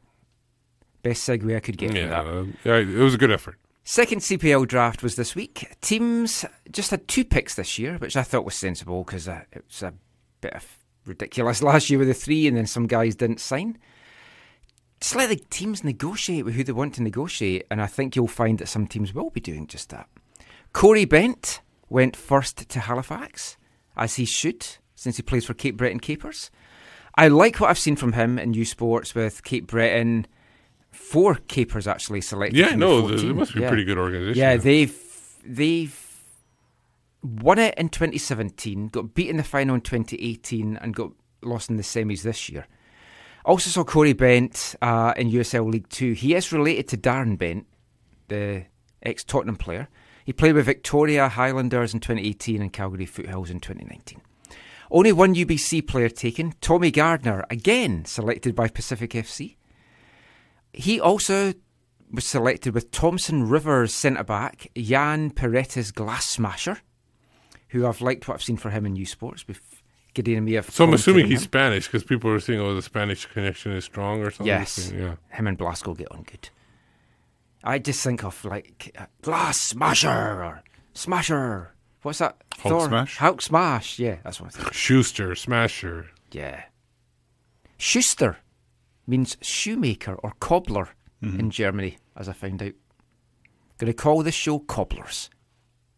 One other former Whitecap was selected Trinity Western Oh, yeah. right back Jake Ruby, who I'm pleased Mhm. for. I was quite high in him. I had him and my players to get picked for Pacific. So good for him. Valor FC, they went to the UK for their two picks. Both Cape Breton Capers. My Scottish friend, centre midfielder Marcus Campanile, who is best friends with the guy that plays for East Fife. Found that out when I was commentating last year in the U Sport Nationals.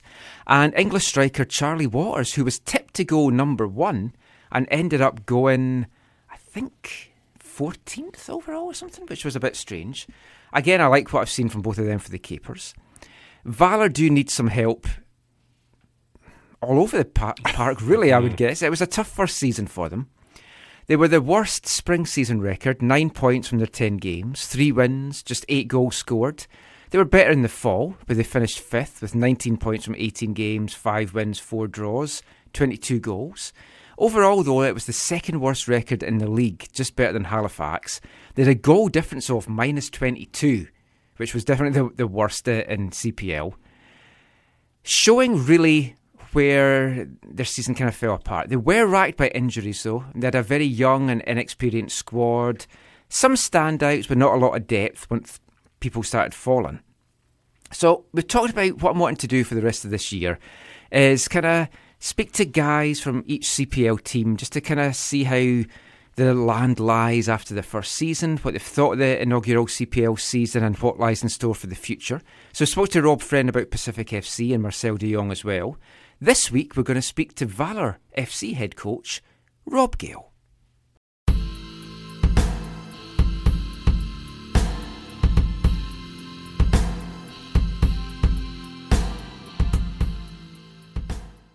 I just wanted to kind of have a chat to you about just the season in general, what happens now, just kind of stuff like that. Yeah, sounds good. The season's over now. How how do you feel it's it's gone? The first one, both for the club and, and for you as well. Um, it's, it's been a roller coaster, honestly, and I think uh, a big learning curve for everybody involved. And I'd say that from the league um, and people behind the scenes, the the officials, the coaches, administrators, and the players.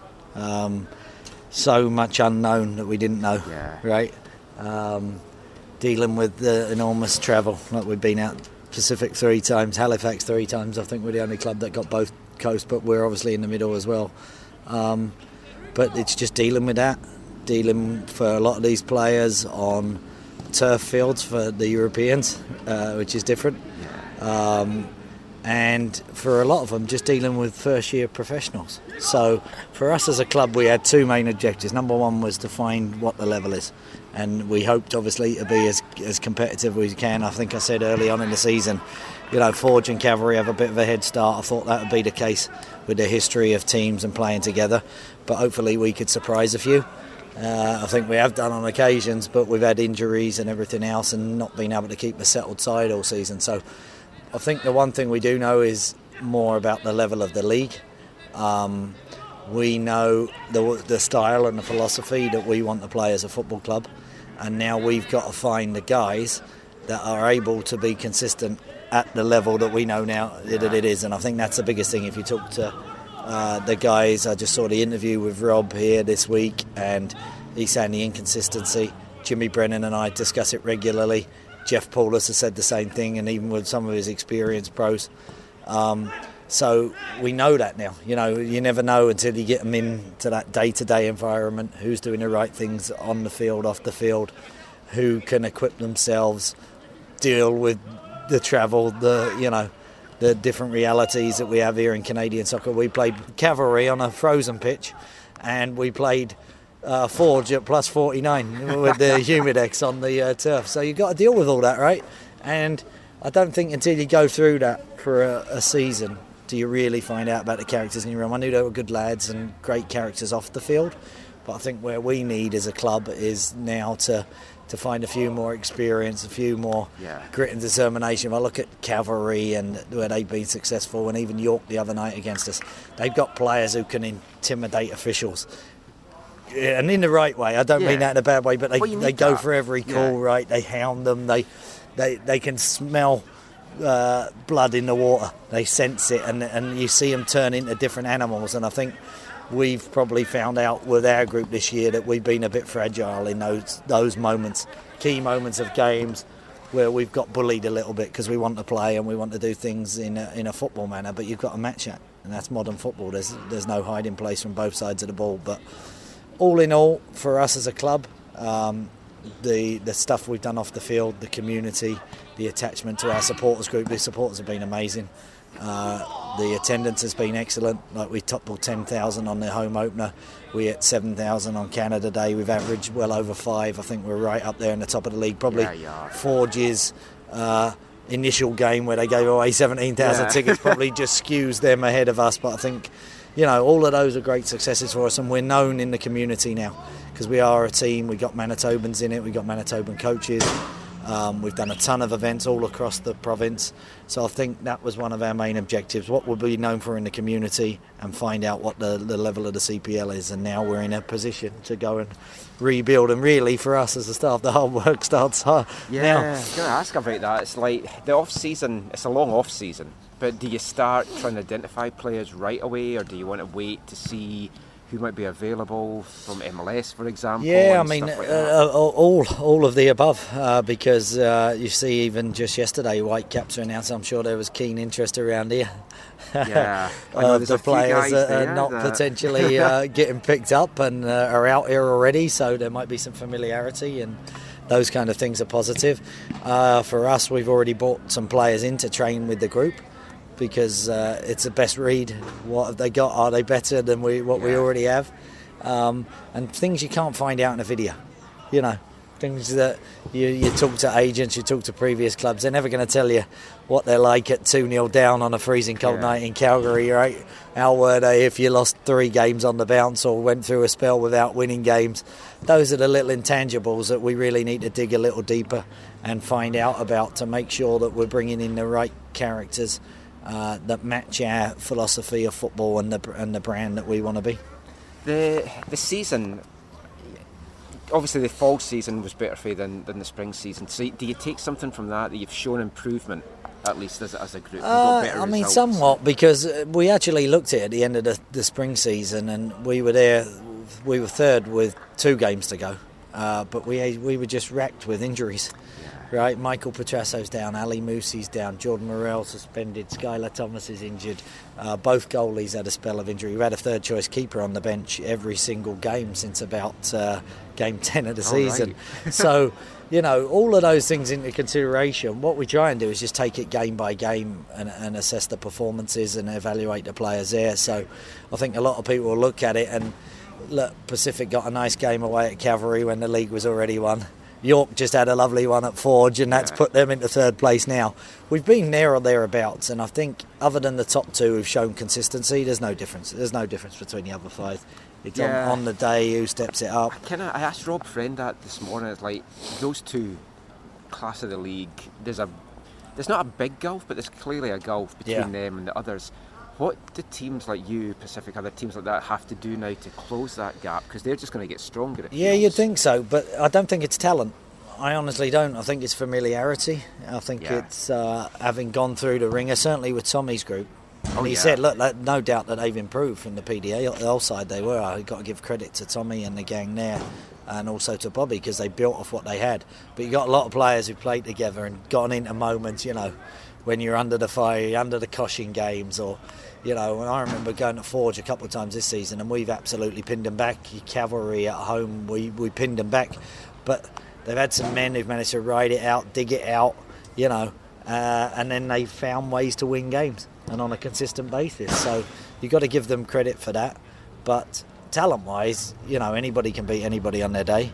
Uh, it's who finding the ways to do that. And if there's a criticism of my group, is we've found ways to lose games when we've been on top and played some terrific stuff. And analytics will tell us we should have been higher and created more goals, chances, and all of those factors.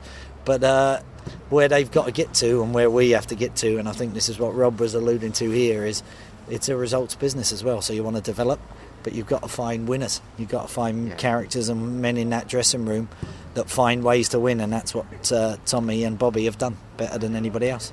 Want to ask you two quick things just to finish. One about you personally. Yes. This is your first club job. You've always been involved at the national team level, in, in management at least.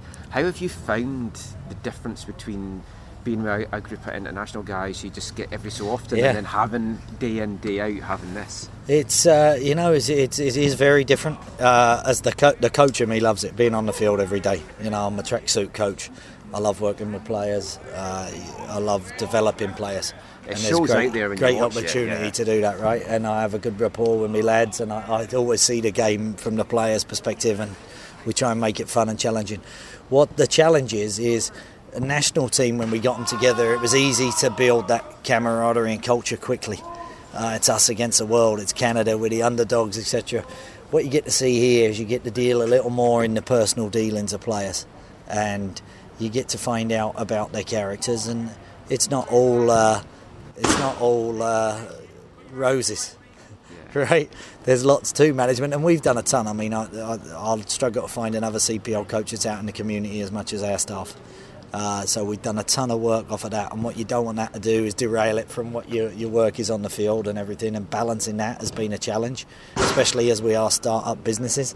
Um, but then I'd say, yeah, just dealing with some of the players, and you know, um, there's a culture now in young players that I think they want it quickly. Yeah, yeah, we have that at the White Yeah, constantly. so- yeah, and uh, I hear many coaches, you know, and my, my colleagues across the league, and I don't want to say it's an entitlement, but it's a belief that they should get there soon, and if they haven't played in two, three games, then they drop their heads. And back in our day, and we talked to Jimmy Brennan and Tommy, uh, you know, about back home and some of the dressing rooms, we'd have grown ass men pin us against the wall if we acted like that. You know what I mean? Yeah. Now it'd be classed as uh, bullying, or you'd be you'd be up on charges for it. I think, but I think that's the lesson uh, that I've seen is a lot of first year professionals, a lot of kids that aren't quite ready for it. They're dealing with being away from home or, or different challenges, and it, you know sometimes it's a it's a struggle to keep 23 players motivated, especially if you go through a bit of adversity. That was the biggest thing. You know what? Like winning helps. I said it earlier oh, on the season. It's the deodorant of soccer, right? It can cover all manner of smells, and I'm sure Mark Dos Santos will say the same thing with his group this year. Um, Because you really find out about your players. You know, sport reveals uh, uh, a lot about character, as does adversity, right? So for these, there's quite a few life lessons. They've probably not been in teams where they haven't been the star player. They've not been in teams where they've had to, to sit and, and wait for their opportunities. Uh, they've not been in teams probably where they've had they've lost a couple of three games on a row and dealing with that. So many many lessons for me as a coach and just working through that man management side, which I, I used to pride myself on with the national team, knowing number one people first, they're, they're people. You've got to know the person and understand the person, uh, and not look at them just as players. So lots and lots of lessons. Uh, thoroughly enjoy it still, as you have to when you're in a privileged position like we are to do something you love every single day. But uh, definite uh, things to build on next year with getting a few more older characters around me to help that side of things as well. I think because the dressing room needs to control itself in the best teams, and I think that's what Tommy's got going for him. Yeah, he does. And even here, they had some experienced guys and then they got injured, so you, Yeah. you missed that. Very tough. But last thing then, the league. And I know it's hard to just sum this up. Obviously, schedule is one of the big things, but Yes. what does this league need to do to take it now to the next level to get more interest? It's it's captured the imagination locally, like Winnipeg, Halifax. You're kind of the only big thing in town for a lot of this season. Yeah. But one soccer, a lot of folk can't see it because you have to have the subscription, Yeah. so you're not seeing the games. What, what does the league need to do now to grow? Uh, I mean, it's a good question. I know they're assessing this at the league. We have to, you have to keep rallying your grassroots and your base. I'd, I'd encourage all the club coaches, and I talk about this regularly about getting that community engagement and what stands you out. You know, when you are in a competitive market, you need something different, and I think each of us has to find that own identity um, on, on what you are and what you're about. That's on the field and off the field, and build those relationships. We need corporate Canada behind it. We need the media you know. But if it's if it's so competitive and all these other things going on, what's your difference? What's your point of difference? And that's what we have to get as a league. Like I think it's great the organic uh, supporters group and those that are popping up, and at the real base level of football, that's what it's all about: Oh, the attachment to home ground, homegrown players, um, and then continue to show that we can compete. Because the more results you get, the roll of thunder. That was a roar of thunder there. Roar of thunder. The more results you can get against the likes of your Whitecaps and show that we're competitive, Montreal, Concacaf Champions League, you know, it'll it'll continue to grow. So we got uh, a lot of challenges. I think for the league, the scheduling and uh, and the officiating will be top of their list um, to make sure that it is about high performance and giving the players and the teams the best performance, you know, opportunities. Because if you want to be a Premier League, then you can't have two games in three days like I had this No. year. You can't have five games in 15 days to start a season. Like We- Pacific had three Wednesday games in October and one Saturdays. Yeah. And one's in Halifax. Right, so those are the things, and, and sorting the schedule. And there's already surveys out. You've probably seen that, and there's already the David, uh, the commissioner, has come out to, to say how we get that, and we got to grow, continue to grow the game, develop the players, the coaches, the infrastructure around it. Continue to be like we're very short on the ground. All the teams on staff, support staff. You need to put out the sports science, the strength and conditioning, the, and become real clubs. And as I think the the league you know grows, then the clubs and the staff and that personnel can burgeon to help first and foremost put the best product on the field. And I think that's where we need to get to in our culture is true high performance environments, um, and whether that then sinks down into the youth systems and the you know the kind of grassroots and infrastructure below that, then I think we're really going in the right place. That's. Thank you so much for your time today, Pleasure. Rob. Good luck next Certainly. season, and I'll Thanks, catch mate. up then.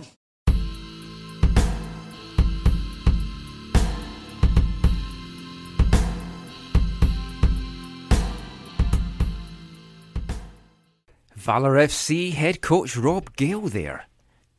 Just your thoughts quickly on on Valor this year and, and what they need to improve. They, they clearly need help defensively.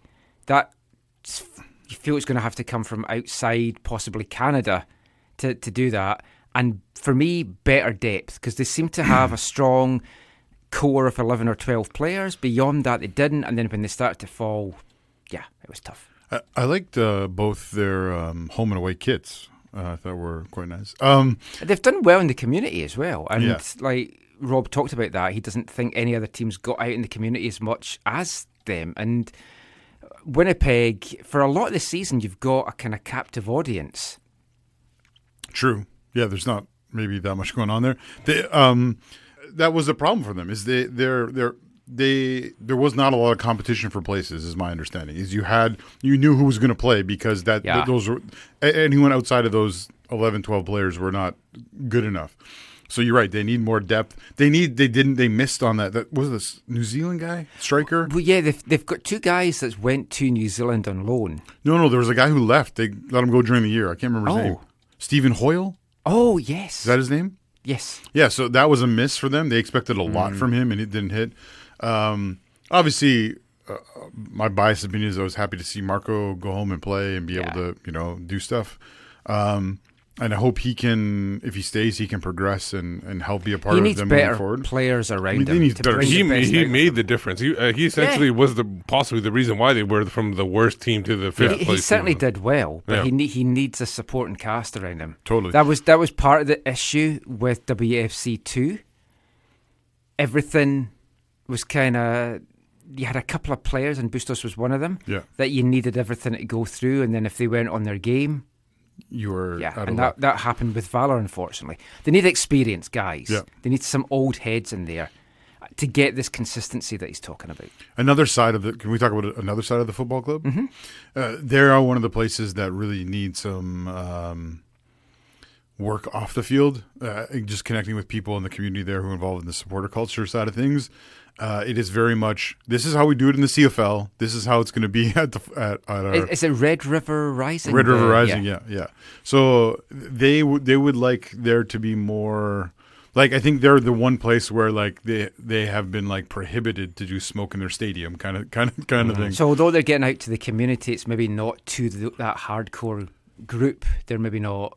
I think their hinder their actions are hindering the growth of Ah. tho- those type of supporters. They also need to work a little bit on not taking critique a little personally and not banning uh, uh, Oh, yeah. reporters Yeah, from the I games. Oh, that yeah, was the and that ban can that- yeah. kind of help with building community. Yeah, Totally. that that's not great when you're like if, if all the, the teams in the CPL when we put a call out on AFTN to get some writers a, across the league and it was always set up they could just write whenever they wanted. Yeah. So some have written more than others. Scott Strasser has been great in, in The great Austrian. in Calgary for us.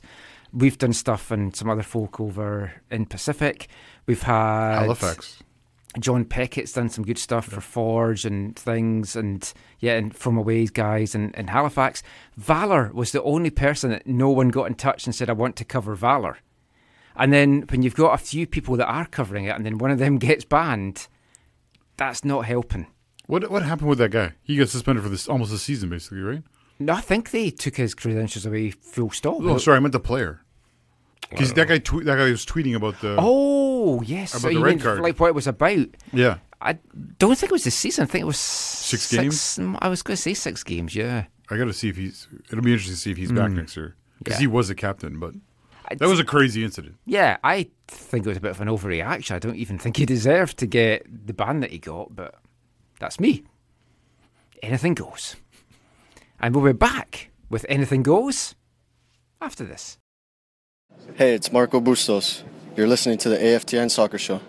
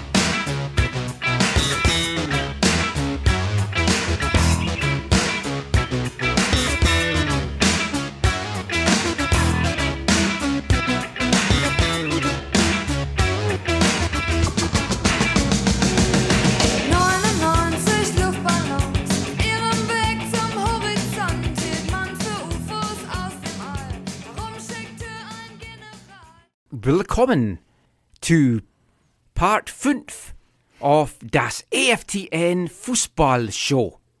99 Luftballons by Nena. Fun fact, originally it was going to be 88 red balloons, but they thought better of it and they went with 99. Selected by Steve. That was my dedication to our new yes technical Keeping the. German theme sporting going. director. What is it called? He's Tech- the sporting sporting director. director. Oh, and Bayern got a new guy uh, this week. Uh, Hu- Herbert Hainer. Yeah. Yeah. Uh, Uli Hoeneß is finally stepped down after 49 years. Yeah. Infinity and beyond. Oh, Michael. A- And at the same at the same AGM for Bayern, it was also a record-setting year in terms of profits for the club. Oh. Did you know football clubs can make money? No. Yeah. I, and and win and win. I've same never been aware of that from my time following football clubs over the years. Yeah. Or did you also? You, well, I text you this. Or I sent you the picture of this. uh, Also, that came out of Uli Hoeneß's like final remarks. Um, he talked about uh, what Bayern needs to do in the transfer Oh, window. yes. And then he said, he said, yeah, we need to unearth more gems like Alphonso Davies, who we got, who we we got a what was it, a ste- a steal of a deal. Yeah. I, I still don't understand why, because a lot of teams do this. Why didn't they put a you know ten percent? Uh, no, I think they have that. buy off, uh, sell Oh, on. they- I would think they would. I think they do have a song. So there's a potential for even more money down the road if it is, is sold on. But who knows the all the details of that? Right? I'm assuming it's at least ten percent. absolute bargain. Sorry, absolute bargain. Is what it Absolute is. bargain. Basically a steal. Nena there for Axel Schuster. And Axel Schuster, we talked about in the first part, talked about they have to get the player acquisitions in and out correct. What that means maybe for the future of Fredy Montero, we don't know. We have been speculating over the last couple of, of weeks. We may not know 100% where he will be playing next season, but we do know how his coffee shop is doing and whether he fancies a chocolate digestive.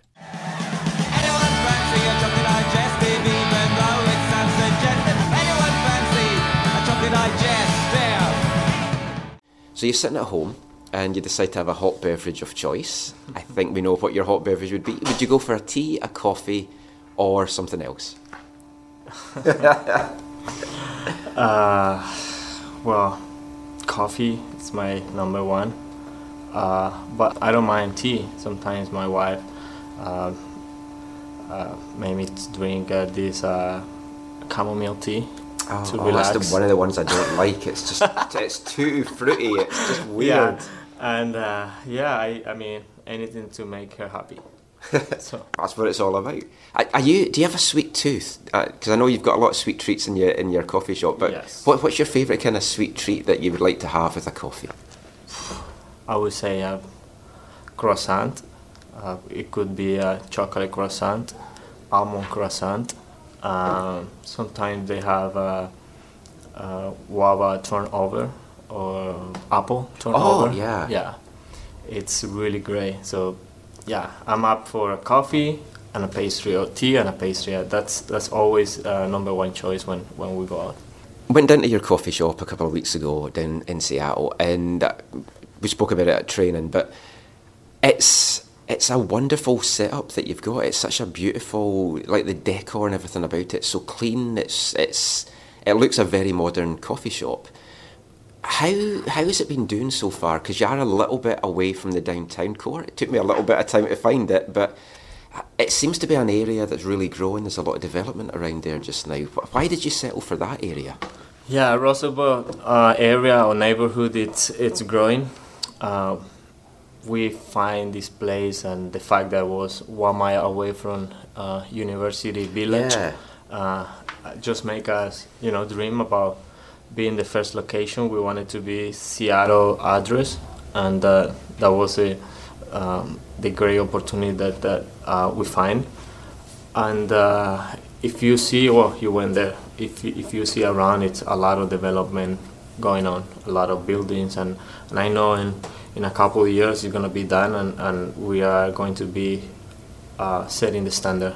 Sometimes people come in and they say that we are so much higher than the neighborhood, but uh, we believe that we are investing in the future, and hopefully, when these uh, new buildings are finished, we're gonna be in, in that standard, and that's uh, something that we don't wanna invest some money and then reinvest because we were behind. So when that happened, and, and we're happy that people came in, people like it, and people are coming back again and again and again.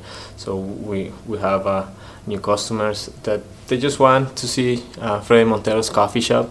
But once they are there, they, the coffee is great. The, the vibe that you feel when, when you're sitting there, the baristas are making you feel as you are at home. And it's not a restaurant, but a lot of people give us compliments that if they feel like they are uh, in a restaurant because oh, the barista come and talk to you. I, I'd agree with that. The baristas when we were there were they were really good, and it was it was busy when we were there. Do you see yourself maybe expanding it at some point, or are you happy just just now to get this one up and running, but not kind of running before this one's up and running? Yes, uh, this one is up, running, and uh, I would say we are on track or our uh, projections. Uh, we would like to expand, yes. Our number one um, uh, reason or the number one uh, uh, thing to look forward is to keep the quality. So if if uh, the finance are not there, if the location is not there, we're not gonna rush and, and just open multiple locations just because we want to expand. No, no, we want to keep the quality, and obviously, uh, it's gonna take a while when when we make this one run perfect, and then be able to say, okay, we're ready for the second one. That's great. Thank you so much for your time today, Fredy. Always a pleasure speaking to you, and just enjoy the rest and the, the off season. Anyone fancy a chocolate digestive? Anyone fancy a chocolate digestive? Anyone fancy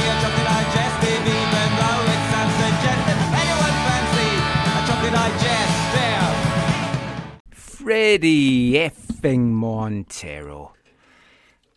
I have a lot of time for Fredy. I, I would like him to be back next year, like his coffee shop. Any, it should be the, where all the away fans congregate next year when we go down to the games in Seattle. Maybe not. Maybe you want something a bit stronger than coffee. But it's a nice coffee shop. I, I genuinely recommend checking it out if you're down in the, the Seattle area. It's near the university. That was a special extended chocolate digestive section because we had to talk to Fredy about Santo coffee. Now, though, it's time for BC Soccer Web headlines. BC Soccer Web headlines is brought to you in partnership with BCSoccerWeb.com, your one stop site for local, national, and international news, stories, articles, features, everything you could want, everything you could shake a stick at. Make it part of your daily routine, morning, and noon, and night. Check out BCSoccerWeb.com. What's been catching your nose this week, Steve? Um, a couple things here. Uh, a lot of stuff on Spanish football. So Yeah, we'll, go, we'll just are you sure you went in Spanish Mm? No, no, it's, it was definitely BC Soccer Web. Uh, so Spanish TV will not be bidding for the Spanish. Uh, this is uh, Spanish TV, the public broadcaster, um, will not bid on the four club tourney that would be held in Saudi Arabia over the next three years. It's usually something that's held in, in the preseason, but it'll be held in January this time. This year it includes uh, Barcelona, Atletico, and um, Valencia and Real Madrid. There'll be other uh, broadcasters that will bid, but the, the public broadcaster won't bid because of the human rights issues in Saudi Arabia, and that's why they're they're This is the uh, Spanish Super Cup?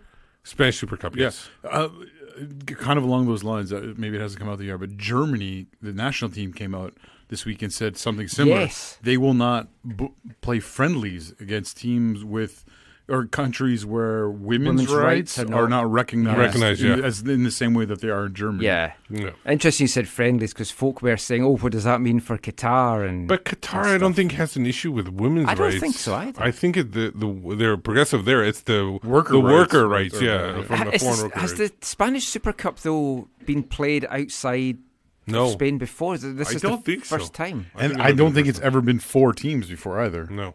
I, I'm not. Oh no, of course it. It's wouldn't. essentially Yeah. it'll be. I'm not a fan of it, all, all it this is is, taking uh, two two games that are s- the semifinals and one game final. So it's a three game tournament. This is this is much. a little bit like what uh, they do in the Bundesliga. They have a thing called it's not the Super Cup. That's a different thing. They have a thing called uh, what's it called? Uh, I can't remember what it's called. It's called like it's like a league cup, but it's a preseason tournament, four teams, and it happens like Yeah. in three days or something. I, I, I just don't think the tournament should be played out with the country that, Oh, yeah. that they're from.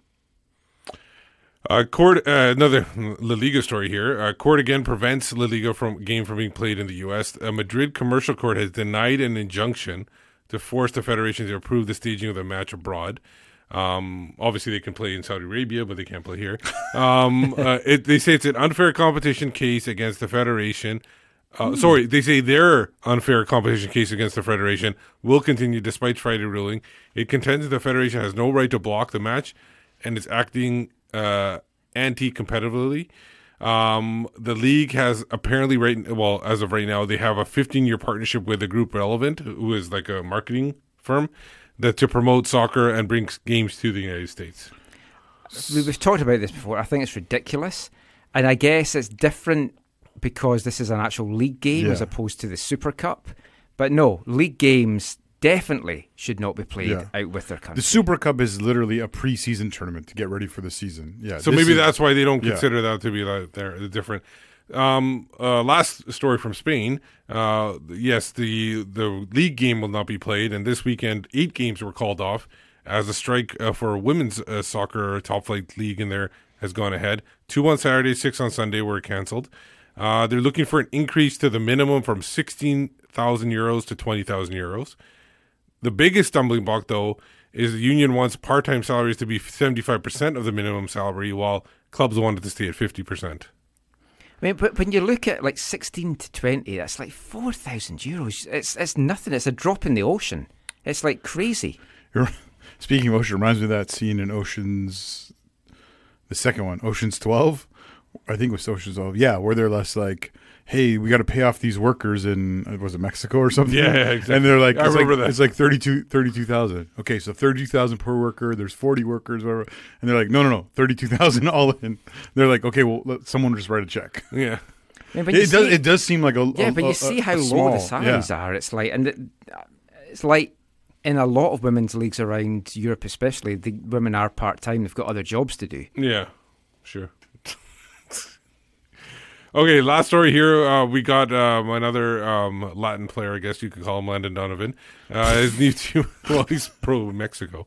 Um, uh, his new team, they, they unveiled the crest and they unveiled the, the you know the name of the team last week. Royalty, and this loyalty? week Loyal. loyalty, Loyal. loyal. Uh, and then two Rangers from Ireland. and this week they find they got and named their coach, uh, uh, the manager, and lo and behold, it is Landon Donovan. Oh, the what new a coach. Landy He's- Wow. He's been named manager and executive v- vice president of soccer operations. Um, Oh, my goodness. And the Wow. What could go wrong? the good news is he's in the process of attaining his coaching licenses from U.S. Soccer.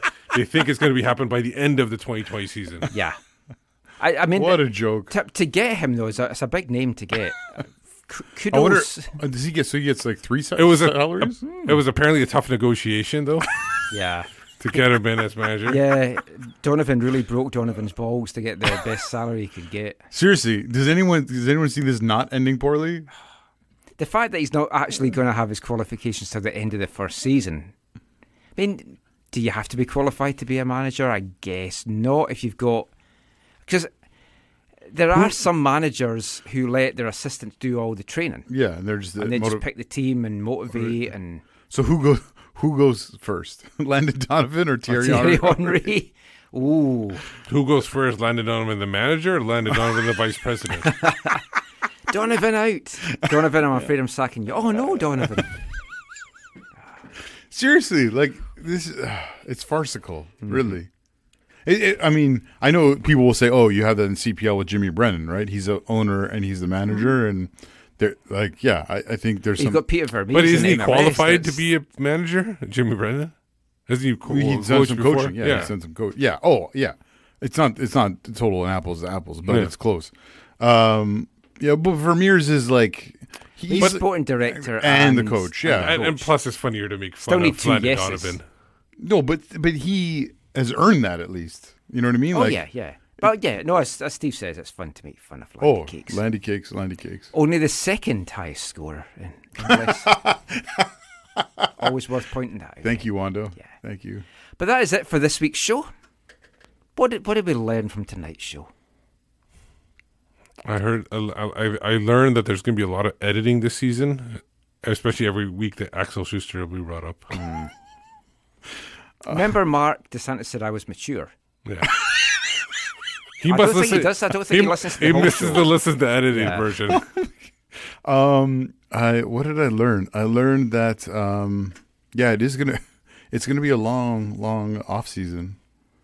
It is if there's going to be a strike. We've got some fun stuff coming up in December, though. I, I learned that once again, it's been Oh. nice to spend part of my birthday with you guys. Oh, is it your But birthday I don't see any cake or cards. I didn't know it was your birthday. Well, when it hit midnight, it was my birthday. Oh, happy birthday! No cake or cards. No. Happy birthday, though. Happy birthday, thank buddy. you. Um, one thing I also learned on the show today is uh, I don't like all Goldie Lookin Chain songs. Oh. You might like the one we've got coming up next week. When you say might, is that sarcastic? No, or- no, well, you should. You might not understand Is it. it but German themed?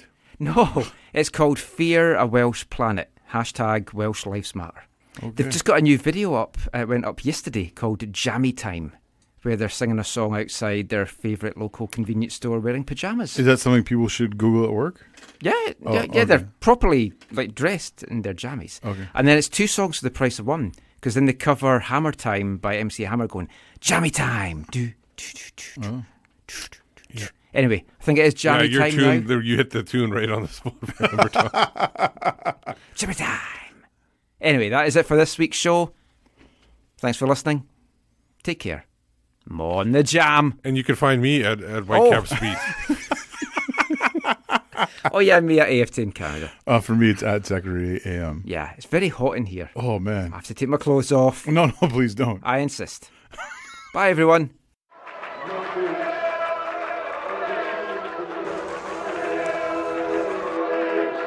Going to your first match is an experience you never forget. The atmosphere of what's going on around the pitch looks beautiful, and you always look and go, wow, I'd love to play here one day. If you get the bug, it's going to stay with you for life.